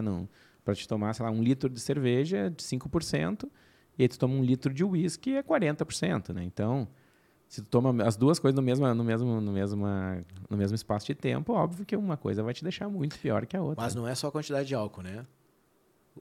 Os outros ingredientes na elaboração da não. bebida provavelmente tem um reflexo diferente na gente. Pode ser, pode ser que sim, pode ser que sim. É. Mas acredito que o mais importante é a quantidade. Já teve que falar para o pessoal alguma vez, ó, oh, cara, pega leve aí, tá demais. Eu sei que coisa é barbada aí, mas não, não, tu sabe que. Tá consumindo uh, muito. Não, tu sabe que a gente não tem, não tem, assim, por a gente pregar esse ambiente, assim, mais. Uh, mais familiar, assim, mais de, de, descontração, assim, dificilmente o pessoal se passa, assim, né? E a gente também tem uma questão que a gente tem horário para terminar, né? Que a gente tem aquele ritual do, do Hells Bells, né? Que quando chega ali no, no, no horário 11h15, a gente toca um sino, toca a música Hells Bells do ACDC, e durante a música as pessoas vão tomar a última rodada, podem pegar a última rodada. Terminou a música, encerrou, fechamos as torneiras e é isso. Terminem seus pints aí e, e, e era isso, assim, né? Então, então a gente tem esse horário para terminar, né? Então acaba acaba que o pessoal assim é, acaba se, se limitando assim também uh, a, a, não chegar naquele ponto assim extrapolar demais assim. Né? O lance da água então é primordial. Se tu vai ensinar alguém a, a beber de uma forma que o cara não se prejudique, qual é a dica que tu daria? Ah, eu acompanho uma, acompanho uma aguinha junto sempre, né? Sempre um copinho d'água junto. Na hora, durante e durante, depois? Durante, é. Depois acho que também, né? Depois Porque o álcool fica um tempo hidrata, no organismo. Né? Sim, sim, sim. E para curar ressaca no outro dia, tem algum segredo? Ah, não tem, não. É não hidratação, tem. hidratação. É, é, o único jeito. É, é, Essa coisa do café, do banho. O banho é interessante. Melhora, né? O banho revigora a pessoa, né? Toma um banho aí, mas o cara só vai ficar um bêbado molhado, né? Qual é a diferença? é, não, mas tu acaba revigorando, melhora, né? Uhum. Esse lance da... que nós enfrentamos todos, né? Da... no caso da, da, da a pandemia veio tão forte assim. Tu acha que nós, nós, ser humanos, pessoas, gente, a gente vai procurar mais aproximação por causa da escassez ao longo desse tempo, de estar perto dos outros, nesses ambientes como... Já tá. É? Eu, Ou, ou poderia ter um efeito de tipo adaptação. Pô, fiquei tanto tempo sozinho, estou gostando mais da minha casa, já escutei não, isso. Não, não, mas olha, Vou o que, ficar a mais gente, em casa. o que a gente enxerga é justamente o contrário, assim, né? As pessoas estão sedenta por, sedentas por socialização, assim. né? As pessoas querem socializar, ficaram muito tempo sozinhas em casa e coisa. O que a gente está vendo é justamente isso, assim, é pessoas querendo socializar, querendo, ah, querendo ah, ter esse papo de bar, sentar na mesa de bar, beber de novo com os amigos, assim. Ah, claro que, né, tudo, tudo com todo cuidado ainda, né, que a gente precisa ter, mas, mas a gente está vendo que realmente as pessoas querem, querem voltar a socializar, assim. Isso, isso eu acho que, que é inevitável, assim. É, é a minha visão, assim, a minha visão é, é essa, assim. É, eu também sinto. Eu sinto muita necessidade de estar na rua, mas eu criei um, um estado adaptativo que eu vou, às vezes eu vou me segurando e acabo ficando em casa. Eu acho que foi questão de estar muito tempo em casa também. Eu acho que é uma mescla aí de, de, de estados emocionais. O, o, o lance assim da, da. A questão da. Vocês acham que as pessoas começaram a beber mais ou menos depois da pandemia? Antes eu já sei. Depois, durante também. As pessoas consumiram mais, eu vi isso em números, né? Mas e agora? Agora, o consumo. Não, só. Porque às vezes as pessoas estão na rua, mas de repente não estão consumindo tal como antes. Não, mas te- te- teve um consumo reprimido aí, né? Sim, eles estão. O pessoal está consumindo, a gente está tendo um ticket médio maior, assim, né? As pessoas estão estão consumindo mais, assim. Tem um, tem um consumo reprimido que, que a gente já tá- também está visualizando, assim. As pessoas estão querendo gastar mais, assim. Estão querendo se permitir mais, entendeu? Ah, e também talvez assim, ah, a gente tem muita restrição de viagem, né? Tu não consegue, muita gente não está conseguindo viajar muito, né? Então tu acaba ah, acaba gastando aonde tu tá, né? No teu, no teu, no teu espaço ali, né? Na tua cidade, né? Então esse, esse, essa demanda reprimida, assim, a gente já está vendo um, um retorno, assim, né? Será que quando as pessoas estão em crise, elas bebem mais ou bebem menos? O fator ter menos, menos dinheiro no bolso faz com que elas bebam menos? Será? Eu, eu quando eu morei em, em, em Londres em 2008, que foi o ano do Credit Crunch, né? Que foi, né, E eu trabalhava em bares na, num centro financeiro de Londres lá, né? E os pubs nunca foram, tiveram tão lotados quanto naquela época, assim, né? Então aí tinha um amigo meu que que brincava e dizia assim que, ah, que não tem nada que combina mais ah, com o desemprego do que o alcoolismo. né? então, enfim, mas assim, é questão da, da- da- é, realmente as pessoas acabam tendo como uma vál- válvula de escape, Um né? refúgio. também. E um refúgio, né? Então tá, talvez ah, não tá tão bem aqui, mas pô, meu pintzinho ali eu consigo tomar e não, não precisa ser exagerado, mas assim, é aquela aquele para relaxar assim, né? Tomar um pintzinho e, e, e talvez talvez isso seja um- uma questão assim, né? Deu de um refúgio, né? De, de, de querer relaxar, assim. Tem um indicador, o nome do indicador é lipstick, usado na economia, que foi observado, lipstick de batom, de batom. e foi observado que quando alguns países estão em crise, o mercado de beleza, principalmente os batons, são consumidos bem mais. Provavelmente numa busca de autoestima que seja o que sobrou. Uhum. Porque o cara não, não tá com a cabeça em poder comprar uma casa na praia, com, trocar, não de carro, trocar de carro. E aí ele acaba, elas principalmente, o, o, batom foi, foi um estudo em cima das mulheres. Uhum. E os caras começaram a notar, inclusive a- até quando teve um- um- uma baixa na economia da China, o, o mercado do batom subiu realmente. E, e eu estou falando aqui de três anos atrás, né? Uhum. E, e esse termo tem provavelmente, provavelmente umas duas décadas já. Que as pessoas procuram. um- pô, eu, eu procuro uma válvula de escape, né? Eu quero estar bem comigo mesmo, né? Tá- Exatamente. Quero estar bem comigo mesmo. Imagina a cerveja, o álcool que tem essa coisa de deixar a pessoa num estado diferente. né? Uhum. De pessoa- euforia, né? Um estado de euforia melhor. né? É, ou de relaxamento. Relaxamento. tá? Às vezes o cara tá muito eufórico, né? É. E aí bebe uma cervejinha e fica trina boa. Uhum. Apesar de não gostar de beber sozinho. tu aprecia outras bebidas? Aprecio, aprecio. Eu gosto muito de uísque também, né? Ah, gosto muito de gin também. A mistura não presta mesmo, cara? Ah, geralmente a mistura. Geralmente quando a gente mistura, a quantidade é grande, né? Tu toma tudo muito, né? então acho que é mais o problema maior é a, é a, é a quantidade mesmo. Mas assim, ah, tu tomar uma dose de uísque e seguir na cerveja, é, não é uma coisa que vai, né? Tá num churrasco lá que tu vai ficar o dia inteiro lá. Tá, tomou uma dosinha de uísque, depois uma cervejinha, assim, não é nada de nada demais, assim, não vai te, te deixar mal, né? Porque o cara escuta de reclamação, pô, que é porque que eu, eu misturei. que misturar?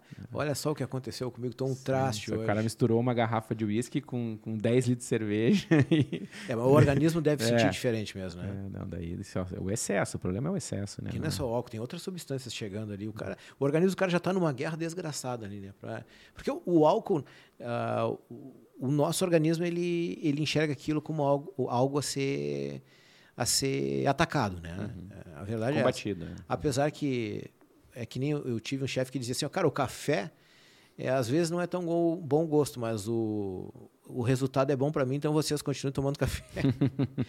então, assim, eu acho que a gente procura muita, muitas vezes né, no, no álcool a nossa mudança de, de estado, né? E o problema é que muitas vezes o cara acaba levando aquilo como uma muleta.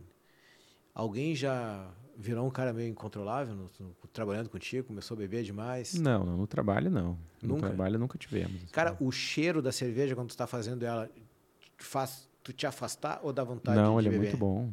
Não, quando está produzindo, é. o aroma, os aromas que saem da, da produção, ele, é, eles são muito bons, assim, porque tu tem aquele aroma do malte, aquele o docinho do malte, que lembra um pouquinho de pão também. Depois quando tu entra com lúpulo, assim, lembra aquele chazinho, assim, ou um Uh, aí, aí, vem, depende do tipo de lúpulo, né? Vem ah, um mais cítrico, mais, uh, mais frutado. Né? Então, assim, o, os aromas, eles são, são agradáveis, assim. São agradáveis, não são, não são ruins, assim, de produzir cerveja. Né? E interessante que não é só o sabor, né? Muitas vezes a gente chega a sentir olfato uhum. que muda de, por causa dos ingredientes que vocês usam, usam hoje com toda essa variedade. Tem cervejas que são até defumadas. É, a gente tem uma Rauchbier lá que é. Como é que é o nome? Rauchbier. Parece o sobrenome. é, é, são cervejas defumadas. Né? Uh, que, que ela usa o malte defumado, né? Então tem uma defumação do malte, né? E aí tu pensa que é uma cerveja que tem gosto de bacon, né? Um bacon líquido que é cerveja. Então não tem, dificilmente vai ter uma coisa melhor do que isso, né? Bacon, bacon e cerveja, né? então ela, ela lembra muito aroma e sabor de bacon, né? Então porque ela tem uma, o malte ele passa por um processo de defumação e depois esse malte ele é, ele é adicionado na cerveja. Então são cervejas são sensacionais, assim, são bem inusitadas assim. Tem cerveja com pimenta? Tem, a gente tem. A, a, acho que é uma das cervejas que a gente mais vende é uma belga apimentada, que é uma Belgian Blonde, que vai casca de laranja e pimenta dedo de moça. Porque a pessoa, quando compra uma cerveja dessa, ela não está preocupada com o sabor, é com a sensação que ela vai ter. Uhum. Ela procura alguma coisa que toque nela. Então, tu, tu, essa, essa cerveja, a pimenta de moça, ela é muito aromática, né? Então, tu começa ali sentindo aquele aroma de pimenta, né? Parece que tu tá abrindo um vidro, assim, de, da pimenta dedo de moça. E ela tem a picância, e a picância, ela é cumulativa, né? Então, cada dose, cada gole que tu toma, ela vai se reforçando, ela vai ficando mais picante de tempo, né? Quanto mais tu vai tomando, e isso te dá mais vontade de tomar, assim. Então, tu sempre tá pedindo o próximo gole, né? Ela é bem, bem legal, assim, bem, bem boa de tomar, assim.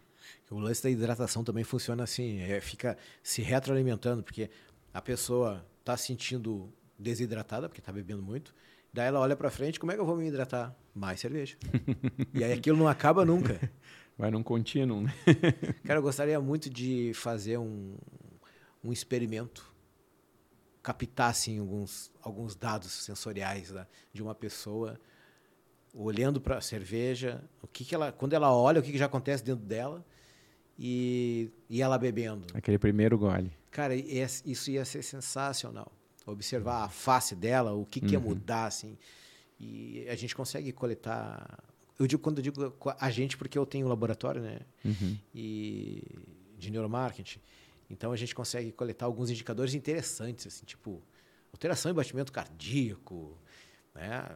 E o fluxo sanguíneo, respiração, todas essas uhum. coisas, né? Que alteram às vezes pela antecipação de uma sensação gostosa. Pô, eu tive em tal lugar, lá foi muito bom, tem uma cerveja sensacional. O cara já vai pensando que vai ter um, vai saborear aquilo de novo. Quando ele chega e toma aquilo, deve ser uma cascata assim de, de sensações dentro desse cara, né?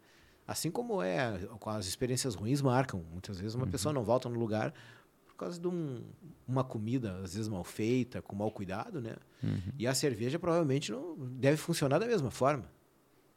É, não, sim, é, aquela, aquela experiência marca, né? Então, uh, é, e, e, e, e, não só a cerveja, né? Mas aí eu acho que o ambiente também tá, tá relacionado com isso, né?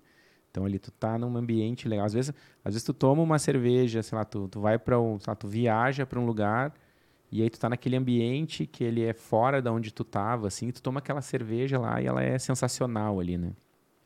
E às vezes tu toma, tu toma aquela mesma cerveja assim na, na, na, na, na tua casa ali e tu diz, ah, mas ah, parece que lá era melhor, né? Parece que naquele lugar onde a gente tomou né, era melhor, né? Então eu acho que eu acho que isso assim tem, tem essa questão também do ambiente, né? Que, que muda assim, né? De tu sair um pouquinho de casa, de estar num lugar num lugar legal, num lugar agradável e tomar aquela cerveja, tomar aquele primeiro gole de cerveja, né? É, é muito difícil alguém dar uma referência de um lugar e dizer a, cerve a cerveja deles ou a comida deles é sensacional. Sempre diz naquele lugar é muito bom. Aquele lugar é muito bom. É, é a primeira coisa que vem, porque o ambiente está carregado, né, de sensações, uhum. né?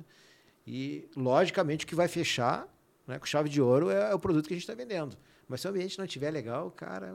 É o não é conjunto, é né? É o conjunto todo, né? O conjunto da obra, né?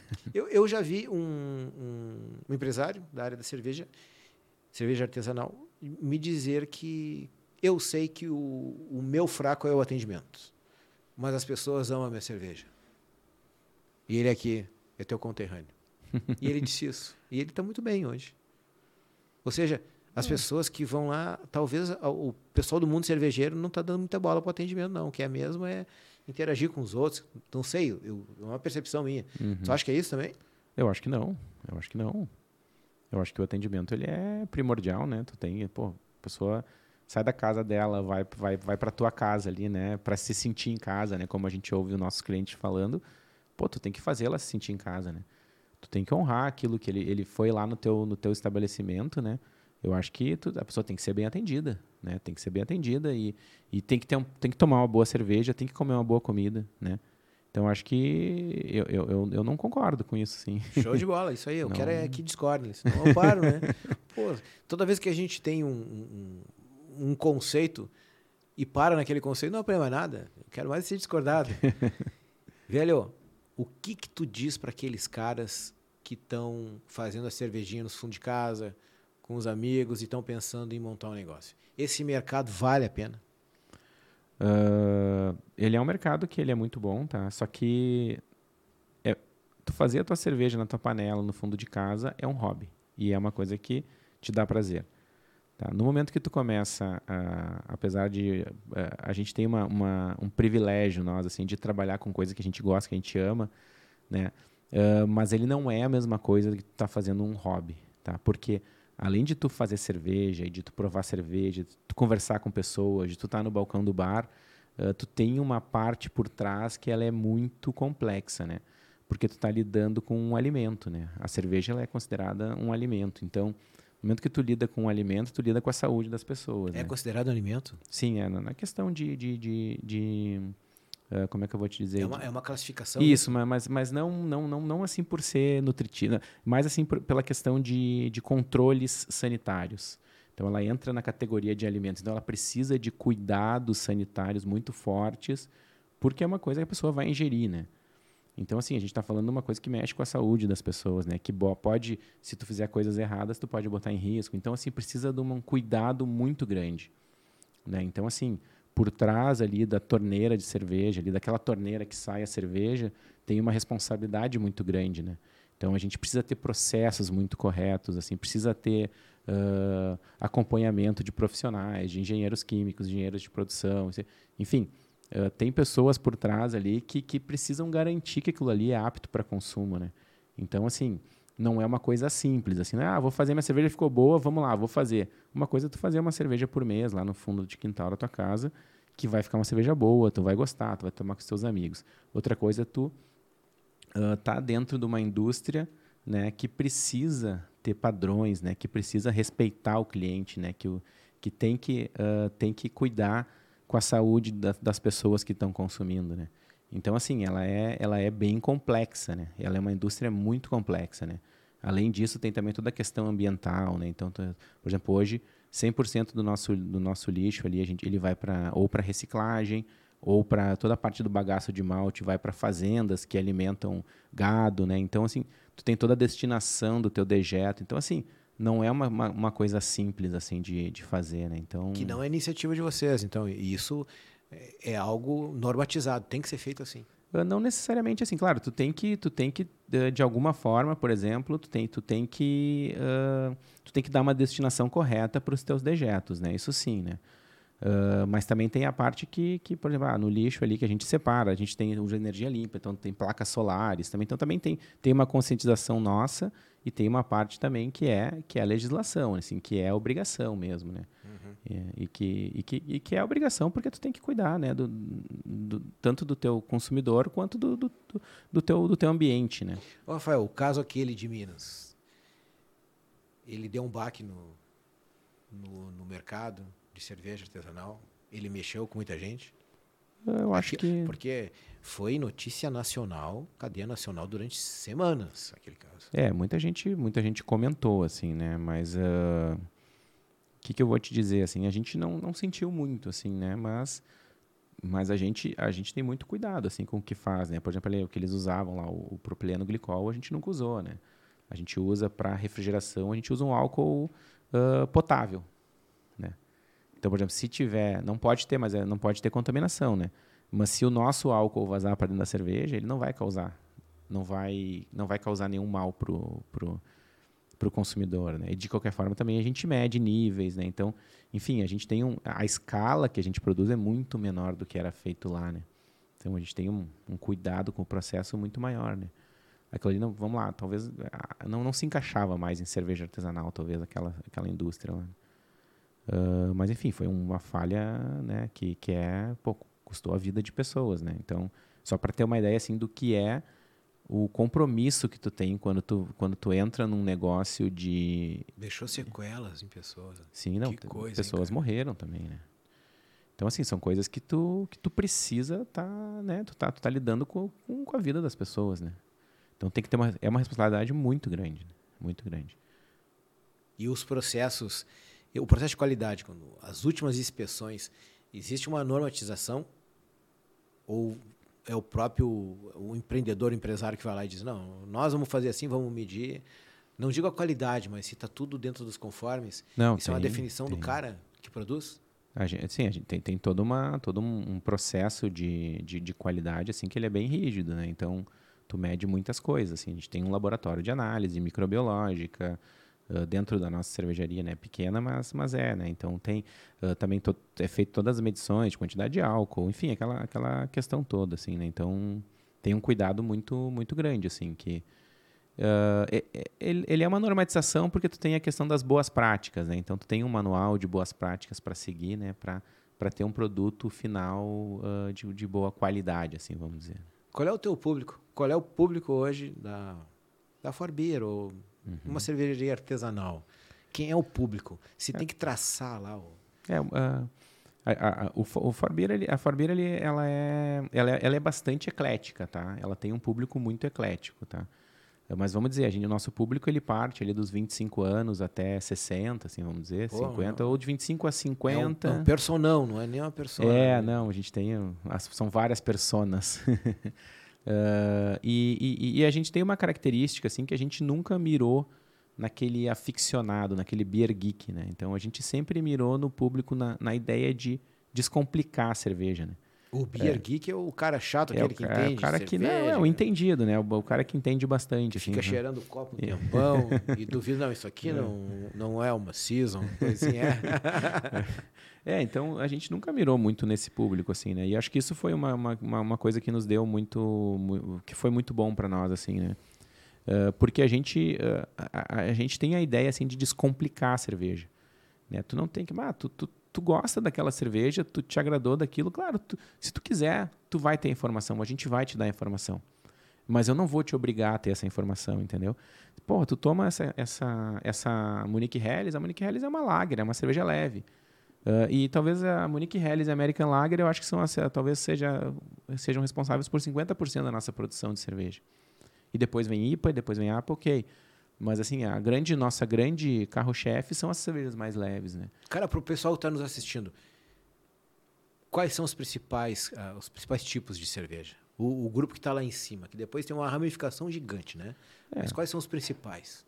A gente tem basicamente duas, duas grandes, uma divisão assim, que a gente fala que são por tipos de fermento, né? Então a gente tem a lager, que é essa aqui que a gente está tomando, que são cervejas de baixa fermentação, isso quer dizer, e são, são fermentadas a temperaturas mais baixas, o que gera um produto, um produto final mais neutro, né? não, não tanto frutado, aromático. Né?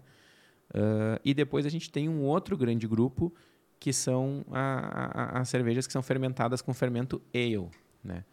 que são fermento, que é o fermento que eles chamam de alta fermentação, que eles, ele, ele fermenta a uma temperatura um pouco mais alta, né? Para ter uma ideia de faixa, a lager tem, fermenta 12, 10, 12 graus e uma ale ela, ela vai por volta de 18 a 20 graus a, a temperatura de fermentação, né? Além dos fermentos serem um pouco diferentes, assim, de, de darem características diferentes na cerveja, a lager é mais neutra, e, e eu não estou falando de, for, de, de, potência alcoólica, porque tu tem lager de, de 8, 10, 12% de álcool, assim como tu tem ale de 3, 4% de álcool. Mas tu vai ter uh, características mais neutras, menos frutadas na lager, enquanto que na ale tu vai ter características mais frutadas, tu vai lembrar uma coisa de condimento, alguma coisa de banana, de passa, enfim. Tu vai ter muito mais uh, características sensoriais, assim. Uh, nas ales. Nas ales, é. Que é a ali, né? Tem gente que é, chama ali. É. As ales. Isso. Então vamos dizer que esses são os dois grandes grupos, assim, né? Cervejas ales e lagers. Né? Então a diferença aí na temperatura de fermentação. Temperatura de fermentação. E tempo? E tempo, vamos dizer que é basicamente o mesmo. Talvez uma lager é um pouquinho mais demorada para se produzir. Assim. seria quanto tempo? Por volta de uns 20 dias, assim. 20 a 25 dias uma lager e por volta de uns 18 dias uma ale, assim. Tô aprendendo aqui, cara. É. E tem muita coisa de segredo industrial que vocês não podem contar? Se eu te perguntar alguma coisa, tu vai ficar é, meio receoso? Dificilmente, dificilmente alguma coisa eu não vou te contar. Assim, a gente tem uh, esse mercado, assim, ele é, ele ganha com essa divisão, com essa, com essa divisão de conhecimento, com Uh, uh, a gente vai começar agora com uma, com uma coluna nas nossas redes sociais, né, que é a Beba Cultura, né, onde a gente vai começar até a colocar receitas da cerveja assim para as pessoas que, eh, que são cervejeiros caseiros tentar fazer em casa. Assim. Olha só, cara, que legal é. isso aí, hein? O pioneirismo. Então, é, é, é, bem legal, assim, porque as pessoas vão tentar fazer e aí elas vão fazer e vão tomar a tua lá para ver como é que ficou. Então, então acho que isso é uma integração, assim, né? Uma integração do, do, do mercado com, com o consumidor, assim. Né? Então tem as ales, as lager e depois Aí depois, assim, aí, aí vem os estilos, assim, dentro desses, né? Os estilos. É, os estilos de cerveja, assim. Então, assim, bah, mas aí a gente está falando de, sei lá, 50, 60 estilos, né? Pensei que fosse até mais. É, é pode ser que sejam mais. E o que, que dá o estilo? É a procedência? Tipo, inglesa, uh, É, a gente tem, assim, belga.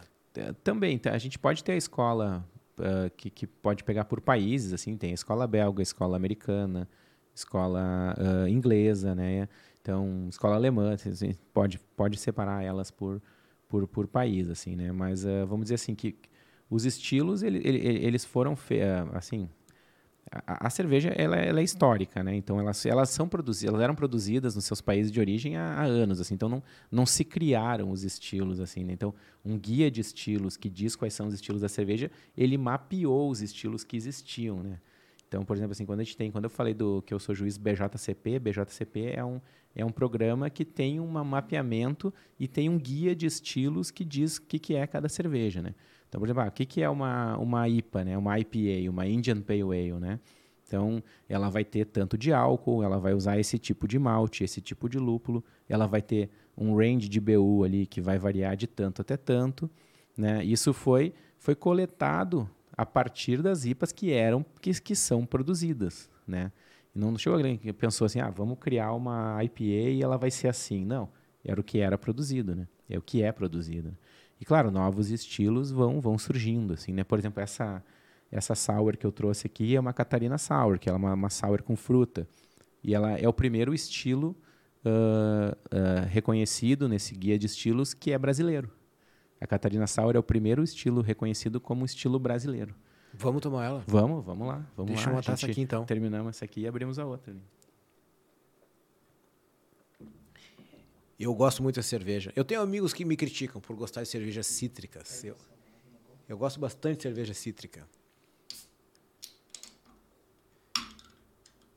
E daí onde é que se enquadram as Witbiers e as Weiss?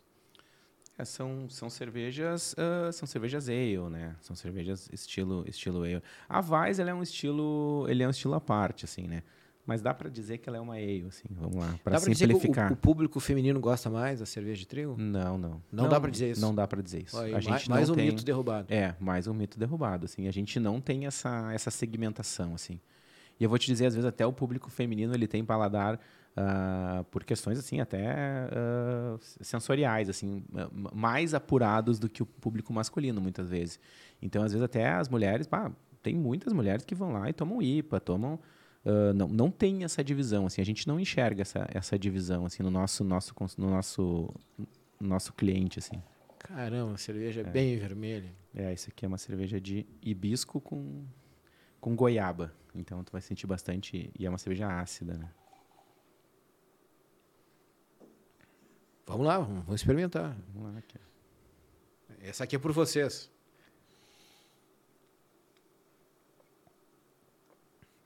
Ah, cerveja cítrica, super refrescante, É, coisa bem boa. Que é, que é Essa bem aqui, ácida, nessa né? classificação que tu falou, ela estaria Ela é uma ale.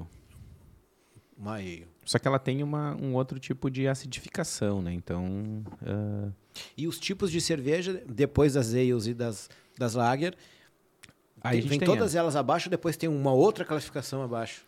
É, vamos lá, tu tem grupos e subgrupos, assim, de estilos, né? Ah, vamos lá, as IPAs, tá? IPAs. Tu tem American IPA, tu tem English IPA, tu tem New England IPA, tem, quer dizer, então tem vários, ah, Belgian IPA, então tem vários tipos de, de, de IPAs, de IPAs, né? Depois ali tem Pale Ale, né? Pale Ale, que é, o- que é, que é um outro grupo, né? Então tu tem também American Pale Ale, English Pale Ale, tu tem as Ordinary Bitters. Pale vem de, de opaco, De, pálido, cla- né? De, de pálido. clara, né? De São mais as mais clara. amarelinhas, Isso, claras. isso. É, mas são, mas são cervejas assim que. Vamos lá, tu tem uma Pale Ale inglesa que ela é um âmbar, assim, né? Não é tão clara assim, né?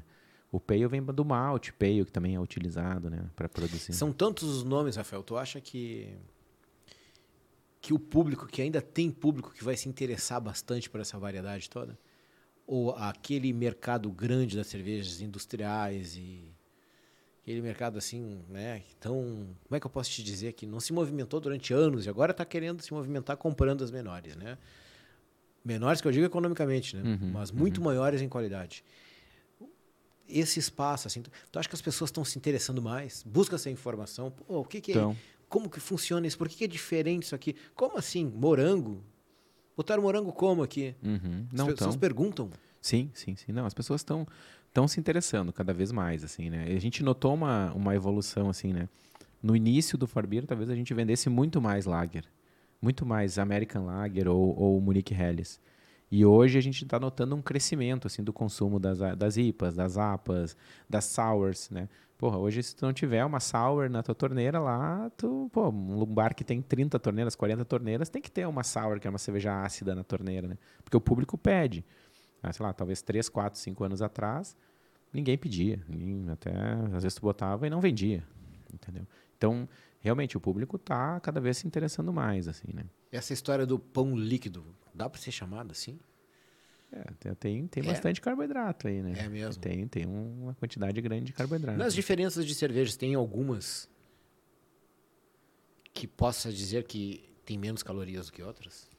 É Sim, claro, a quantidade de álcool dita muito isso, né? E a quantidade de açúcar residual também, né? Então tem cerveja que tem mais calorias e tem cervejas que tem menos calorias, né? O açúcar sempre é residual ou às vezes colocam um açucarinho assim? O- ah, tem, tem, tem duas questões, tá? Tem, tem cervejas, por exemplo, cervejas belgas, né?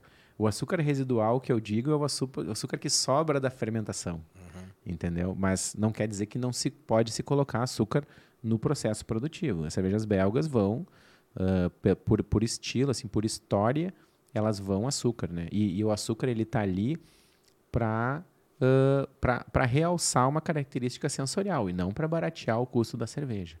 Né? A gente tem cervejas, por exemplo, que vai milho E o milho, ele é uh, não para baratear preço, né? Por exemplo, a gente tem a nossa Extra Brown, que é uma Brown Ale, que ela vai um percentual de flocos de milho. O floco de milho, ele é mais caro do que o malte. Mas aí a pessoa tem aquele preconceito com o milho, né? Não, cerveja de milho. Eu tenho preconceito é, com só que Só que assim, é, o arroz milho... Arroz também. Arroz também. Então, mas se ele está ali para realçar uma característica sensorial e ele deveria estar ali, então não tem por que ter preconceito, entendeu? Agora, se ele está ali por ser um, um, cereal mais barato do que o malte e para reduzir custo, bom, aí a gente está falando de outra coisa, né? Então, uh, então tem, tem, tem que entender assim a receita. Então, o açúcar, as cervejas belgas, elas vão açúcar porque são cervejas mais secas. Elas, o açúcar ele é inteiramente consumido pelo fermento e gera sempre tudo, tudo, tudo todo ele gera álcool. Então não tem residual, o, a sacarose, né? Então isso faz uma torna uma cerveja com potencial alcoólico mais alto e deixa a cerveja mais seca. E essa cerveja ela tem que ser assim. Entendeu? Então ele vai ali não para baratear a receita, e sim para ter uma, uma, uma, característica sensorial melhor.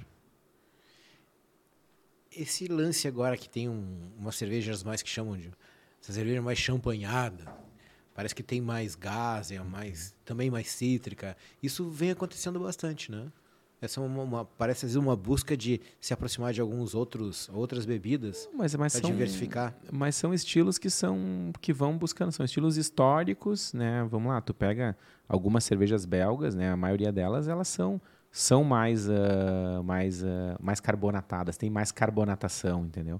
E geralmente servidas em garrafas de espumante. A gente, por exemplo, tinha uma uma Belgian Berries lá, que era uma cerveja uma belga que ia amora e framboesa né? E ela era refermentada na garrafa, numa garrafa de espumante, né? Por quê? Por quê? Porque a garrafa de espumante, porque a garrafa de espumante ela aguenta mais pressão.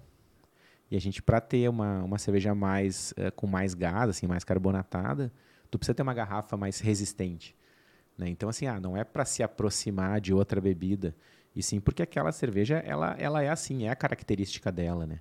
Então, uh, é, é, ela está no lugar dela ali. Né? Legal esse assunto agora. É. Uma dúvida que eu tenho há muito tempo. Sabor. O sabor do que sai da torneira. O sabor da lata de alumínio. E o sabor da garrafa. São muito diferentes? Uh, vamos lá. Aí a gente tem duas questões, tá? Por exemplo, a cerveja que a gente vende em lata, no barril ou em garrafa, ele é o mesmo produto. Ele não tem alteração. Ele é exatamente o mesmo produto porque a gente não pasteuriza a cerveja, a gente não passa por um processo depois de envasar ela. Então essa cerveja que a gente está tomando aqui na lata, se tu vai chegar lá na torneira do Forbeer e tomar, tu vai tomar exatamente a mesma cerveja. Ela não tem diferença uh, sensorial. Porque a gente produz, a gente tem cadeia, cadeia refrigerada, né? Tu invasa em lata uhum. e mantém sempre refrigerada, quer dizer, ela não passa por um processo, porque geralmente assim, as latas, por exemplo, que estão na gôndola do supermercado, elas passam por, por um processo de pasteurização. Né? Como elas ficam fora da geladeira, elas têm que passar, passar por um processo de inativação biológica. Quer dizer, ela, ela, ela recebe uma carga de temperatura alta, depois de enlatada, e ela é resfriada rapidamente. Então, ela tem um novo cozimento, assim, vamos dizer. Isso acaba com todos os micro-organismos que tem ali dentro. Só que também ela altera um pouco o sabor da cerveja, porque ela vai criar um pouquinho mais de caramelo, alguma coisa assim. Mata os micro-organismos, então deixou de ser uma cerveja viva. Deixou de ser uma cerveja viva, agora ela é uma cerveja que pasteurizada. Tem também, né? Essa é uma cerveja viva. Tem até algumas marcas que, que é. anunciam isso, né? Cerveja é, mas... viva. É, toda cerveja que não é pasteurizada, ela é viva, né? Então ela... E dura menos. Uh, depende, assim, vamos dizer, cervejas mais frágeis, mais leves, duram menos, tá? Mas a gente tem, tem cervejas de guarda, por exemplo, a Barley Wine, é uma cerveja que ela não é pasteurizada uh, e é uma cerveja que ganha com o tempo. Que ela, ela o que, que é uma cerveja de guarda? É uma cerveja que tu, que tu produz e uh, estoca ela, né? Tu bota ela numa, num ambiente controlado ali, né? Não pode ser muito quente. E tu vai tomar ela daqui cinco anos. O cara compra. Daqui três anos. E trata como se fosse vinho. Como se fosse um vinho, exatamente. A gente tem uma Barley Wine que a gente abriu agora de 2011. Então foi a primeira barley wine que a Diffen, que eu e meu irmão produzimos ainda. Na verdade, é, não era nem, nem, nem era uma cerveja ainda comercial, era feita em casa ainda, né? E eu, eu tinha algumas garrafas e a gente provou agora, tem 11 anos a cerveja e estava excelente, assim, ah, sensacional. Deu até para fazer um cálculo de ver até, até onde ela fica boa. Tu sabe que essa cerveja a gente foi. É, tu sabe que essa ruins. cerveja a gente foi abrindo ela. Todos os anos a gente abria umas duas ou três, assim. A gente fez umas 100 garrafas, mas sei lá, 200. Nem me lembro exatamente quantas, tá? Mas todos os anos a gente abria algumas. Né? E realmente tu consegue enxergar aquela, aquela, aquela, aquele pico, assim. Né? Acho que vou, vou te dizer que essa cerveja específica, uh, com seis anos, assim, foi o talvez o pico dela, assim. Depois ela veio começando a baixar, assim. A, ela perdeu algumas características sensoriais. Então, assim. Só um pouquinho. Então vocês fizeram um, um, puta de um lote e foram tomando aos poucos o mesmo isso, lote. Isso. Cara, isso é sensacional. Esse tipo de experimentação é algo, cara, que eu adoro esse meio. Eu gostaria até de saber mais. Eu vou visitar vocês mais. Uhum. Por favor. É, porque isso é experimentação, sim, cara, é experiência, sim. cara. Uhum. Isso é trabalho de pesquisa. Pô, vocês estão acompanhando tudo, geram um produto e depois acompanham ele ao longo da vida dele e definem ainda quando está bom, quando está ruim. Uhum. Isso é simplesmente sensacional. A gente está vendo aí o, algumas marcas de vinho, marcas que estão muito sedimentadas no mercado, né? Produzindo cerveja. E cerveja é cara, nós estamos falando de cerveja que vai uhum. a 200 reais. E eu não sei se se aproveitando do nome do vinho, que é muito bom, né? vinhos bons, ótimos, uhum. ou se o processo deles mesmo, ele consegue firmar que não, isso aqui tem que ser caro por causa do processo de fabricação e a qualidade vai ser fantástica. É possível isso? Ah, eu acho que assim, é, tem os dois, tem as duas questões, assim, né? Tem os dois lados, né? Um deles é produzir um produto que, é que ele é muito diferenciado e aí tu vai cobrar por isso, né? E tem também o fato de, de ter a questão do nome atrelado, assim, né? Que já que também ajuda na, na precificação, assim, né? Então vamos dizer que tem os, as duas questões, assim, né? Mas, de fato, ela, é, são produtos muito bons, assim, são, são muito, muito, bem feitos. Uh, uh, tem razão de ser os preços que, que, que são cobrados. Assim. A gente tem uma Brut IPA agora, que também é uma Brut IPA. É uma IPA. O, o Brut já é um termo. É, já é um termo. Foi migrado é, então da espumante. É, então, ela, ela é uma IPA, que ela é refermentada na garrafa com fermento de champanhe, de espumante. Né? E ela tem ali, a gente está com um ano também de, de guarda. E é uma cerveja que está sensacional, né? Então também, é uma cerveja mais cara, sei lá, 70 reais uma garrafa, assim, só que é uma cerveja que tu vai tomar, tu vai tomar curtindo ali, coisa assim, né? Então... É uma Brut... Brut IPA. É essa que o pessoal tá chamando de champanhado. É, pode é, ser também. Só, é. Que coisa, hein? Mais uma variedade. É, sim, sim. Eu quero te perguntar umas coisas. Agora, até porque a gente está chegando no horário para começar a finalizar. Cara, eu vejo muita gente, até no teu negócio mesmo, chegar lá, pede uma cerveja e o pessoal diz, é muito forte essa cerveja. A cerveja é forte demais. O, pra ti, o que é uma cerveja forte?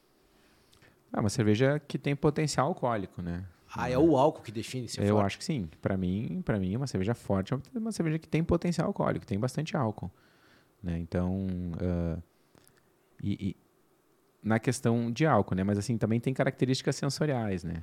Então, tu tem cervejas que são, por exemplo, ah, uma cerveja que Geralmente a, a, percepção das pessoas é que cervejas escuras são cervejas fortes. Uhum. Né? Enquanto que tu pega lá a stout mais famosa do mundo, que todo mundo diz que é forte, aquela irlandesa lá, né? É uma cerveja de 3,8% de álcool, uma cerveja levíssima, né? Que é uma cerveja também com baixíssimo corpo, uma cerveja leve, fraca. E todo mundo, por ser escura, acaba ligando assim, ah, aquela cerveja é forte, bah, não sei o quê.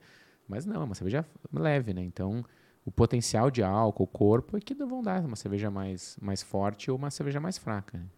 Eu tomei uma cerveja numa numa cervejaria artesanal na Colômbia. E tinha cacau e café. Pô, café colombiano. Uhum. Uma vez eu tomei um café colombiano. A marca era Matiz. Eu tomei duas xícaras e me deu taquicardia, cara. O negócio deles é violento. Forte. Colômbia, né? Sabe como é que é, né? O Colômbia não vai meter pra, pra parecer coisa pouca, né? e tinha cacau e café. E ela era bem preta, assim. E eu fiquei alterado. Sinceramente, me alterou. Uhum. Eu me alterei como se tivesse tomado um, um balde de, de, de cafeína. É. Vocês procuram isso também, a gente é, é, sim, sim, com certeza. Sim, é. De, de brincar com fruta, brincar Vamos mexer com, com esse cara aí, vamos deixar esse é. cara meio nervoso. Não, mas, por exemplo, assim, a gente tem uma cerveja que a gente faz geralmente uh, para a gente tem no, no, inverno a gente sempre tem um festival que chama o Festival High Gravity, né? Que são cervejas de alta alta densidade, né? A, a, a, densidade da cerveja ela se dá pelo açúcar antes da fermentação, né? Então cervejas de alta densidade são cervejas que têm muito açúcar pré-fermentação, que vai gerar uma cerveja muito alcoólica depois. Então a gente sempre faz uma cerveja que a gente chama de Cusco Velho, que é uma cerveja de 14,5% de álcool. Porra, mais que o vinho, vinho e é uma 12, cerveja, é 12 uma cerveja escura, que ela vai gengibre, vai mel, vai café, né? Então, assim, tem toda essa, toda essa, é, essa brincadeira, assim, de, de, de ter essa, esses ingredientes, assim, né? Inusitados, assim, vamos dizer, na cerveja. Né? Então, se uma cerveja forte para ti, Rafael, é aquela cerveja que tem um... Um potencial de álcool, de forte, álcool alto. Forte. É. Porque tem pessoas que dizem, pô, isso é forte demais, é amarga demais. É, o amargor, ele não é. é. Mas aí também tem muito da percepção, né? Tem coisas que, quando, quando a gente está falando de percepção da pessoa, Uh, tu, não, tu não tem muito dizer o que, que é certo e errado, né? Então, tipo, para ela, uma cerveja forte é uma, uma, cerveja que é amarga. Vamos, vamos derrubar umas classificações aqui. Cerveja gourmet não é cerveja artesanal. Uh, no, no For Beer, ele usa o termo cerveja, tá? Porque o produto é cerveja. Se tu vai na Alemanha, na, na Inglaterra, o termo, tu tá tomando cerveja. Não é artesanal, gourmet, sei lá o quê. A gente gosta de usar o termo cerveja né? Porque é uma cerveja boa, uma cerveja bem feita, ela é uma cerveja. Então, assim, esse termo é, é, enfim, então uma tentativa de glamorização, de complicar uma coisa que não tem que ser complicada, né? Porque, pô, tomar cerveja é um troço que tem que ser né, tranquilo, relaxado, divertido, não complicado. Mas né? nessa escola da cerveja tem o lance da harmonização. Tem, tem, não, mas... É que, que é mas, uma união com a gastronomia. Mas nada, nada é proibido né? Nada é proibido. Óbvio que tu vai harmonizar uma cerveja. Tem, tem momentos e momentos. Tem momentos que tu vai querer sentar ali tomar uh, aquela IPA com, sei lá, com uma, uma sobremesa que tem amendoim, ou sei lá, um, um pé de moleque que fica muito bom.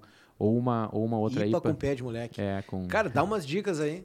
Sério mesmo, de é. harmonização. Que, é, outro que tipo pega... de cerveja com alguma coisa que vai dar uma, é. uma sensação inusitada. Assim. A gente tem legal, assim, que, um, que, uma, que é uma harmonização que a gente geralmente indica e, e, e, e, e ela veio dos, dos clientes, né, essa harmonização. Que é o nosso brownie com a Mascavo Golden Strong, né? Então a gente tem uma cerveja que é uma Belgian Strong Ale, que é a Mascavo Golden Strong. Uma ale, uma ale, de ale e lager. Strong, né? uma, uma ale forte, forte, com 9% de álcool e que vai açúcar mascavo na sua produção. Né? Então ela fica um sabor de mascavo, assim. Docinha. E, é, não é docinha porque o, o açúcar ele é todo consumido, né? Ela é seca e tem residual, um sabor residual de açúcar mascavo. Mas ela não é doce, assim, ela é frutada. Né? E a gente tem um, um brownie de chocolate amargo com chocolate branco, que, que a combinação desse brownie com essa, com essa mascavo é sensacional, assim, muito bom. É bem, bem legal. Assim. E em casa, cara? O cara tá fazendo um peixe, alguma coisa assim. O que, que é legal harmonizar? Ah, eu acho que sempre o. O churrasco, a gente come muito churrasco, né? Cara. É, o churrasco eu, eu gosto de tomar bastante com, com IPAs, né? Mas a IPA, o amargor dela não acaba não, Criando não, uma sombra na, na, comida? Não, acho que não. Acho que não. Uh, é, geralmente são cervejas mais alcoólicas e tu está falando de carne, gordura, né? Então limpa o paladar, né? Ajuda a limpar o paladar e acaba abrindo, né? Novos, novos. Pô, todo mundo que vai comer um churrasco na minha casa, eu venho com essa história aí, acabei sendo derrubado agora, um monte de gente me vendo. Pô, cara, vai tomar uma IPA, vai, não vai sentir o sabor da minha carne, que estou um tempão aqui na churrasqueira, e agora tu me disse que harmoniza. É, é vivendo é. e aprendendo, vou te contar, né, cara? Pô. Uhum. Mas assim, eu acho que esse negócio de harmonização também ele tem muito do, da percepção da pessoa, assim, né? Claro que existem técnicas, lógico, mas tem, tem muito da, da percepção, né? Da, de quem está de quem tá comendo ou bebendo. Né? Poxa. Velho, nós estamos chegando nessa hora agora. Eu aprendi coisas aqui maravilhosas. Que bom, que bom. Eu, eu gostaria que tu começasse a encerrar dizendo assim para o pessoal que, que curte cerveja, né? E, e, gostaria de, porque tu é um empreendedor, tu não está aqui só porque conhece cerveja, tu é um empreendedor, um empreendedor de sucesso. Vocês, na cidade onde eu moro, vocês têm cinco negócios. Eu vou uma vez por semana lá. Né? Eu gosto de ir para o lugar, de sentir o ambiente, tudo. Eu sei que tem dois arquitetos na jogada e vocês uhum. estudam toda essa parte, né? Até, por isso que a escolha foi a Forbia, porque vocês vão além, vocês se interessa pelo ser humano, não estão uhum. vendendo só um produto. Né? Uhum. Tenho muita coisa para aprender. Eu gostaria até de fazer um experimento lá interessante. Depois vamos, a gente vai conversar. Vamos depois, conversar, é, conversar. Para fazer alguma coisa assim para a gente sentir o que acontece dentro do cara. Uhum. Não o que ele diz que acontece, mas o que realmente ele sente. Sim, o que ele sente Porque a cerveja artesanal é algo que eu aprecio muito, sempre me acompanha, né? Eu gostaria que tu terminasse aí dando o teu grande finale, mas dizendo assim para o pessoal que quer entrar no ramo de cerveja, porque tu, tu já deve ter enfrentado um monte de perrengue nessa história, tu trabalha com um produto que tem em torno de 60%, acho que é, né, os impostos da bebida. É né? um imposto bem alto. Bem né? alto, uhum. tudo. Eu sei que não é uma coisa tão fácil de entrar, mas o cara que se diferencia com sabor e com essas sensações que, que é o negócio de vocês, assim como comida, tudo aquilo que a gente. Porque assim, ó, caramba, tudo que a gente saboreia altera a nossa fisiologia, nossos hormônios alteram, né? E nos trazem sensações, né? E às vezes a gente procura demais, né? Essas sensações e, e às vezes é, é danoso. Mas quando a gente sabe levar isso, é um prazer do caramba, né? Eu gosto muito.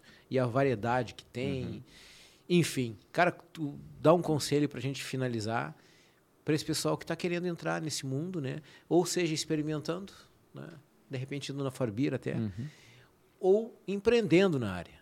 É, para quem, quem quer experimentar, assim, a gente, eu posso dizer que Uh, que, que, que, a cerveja ela é uma bebida que, que não é para ser complicada. Isso é uma das coisas mais importantes assim que eu tenho para dizer assim.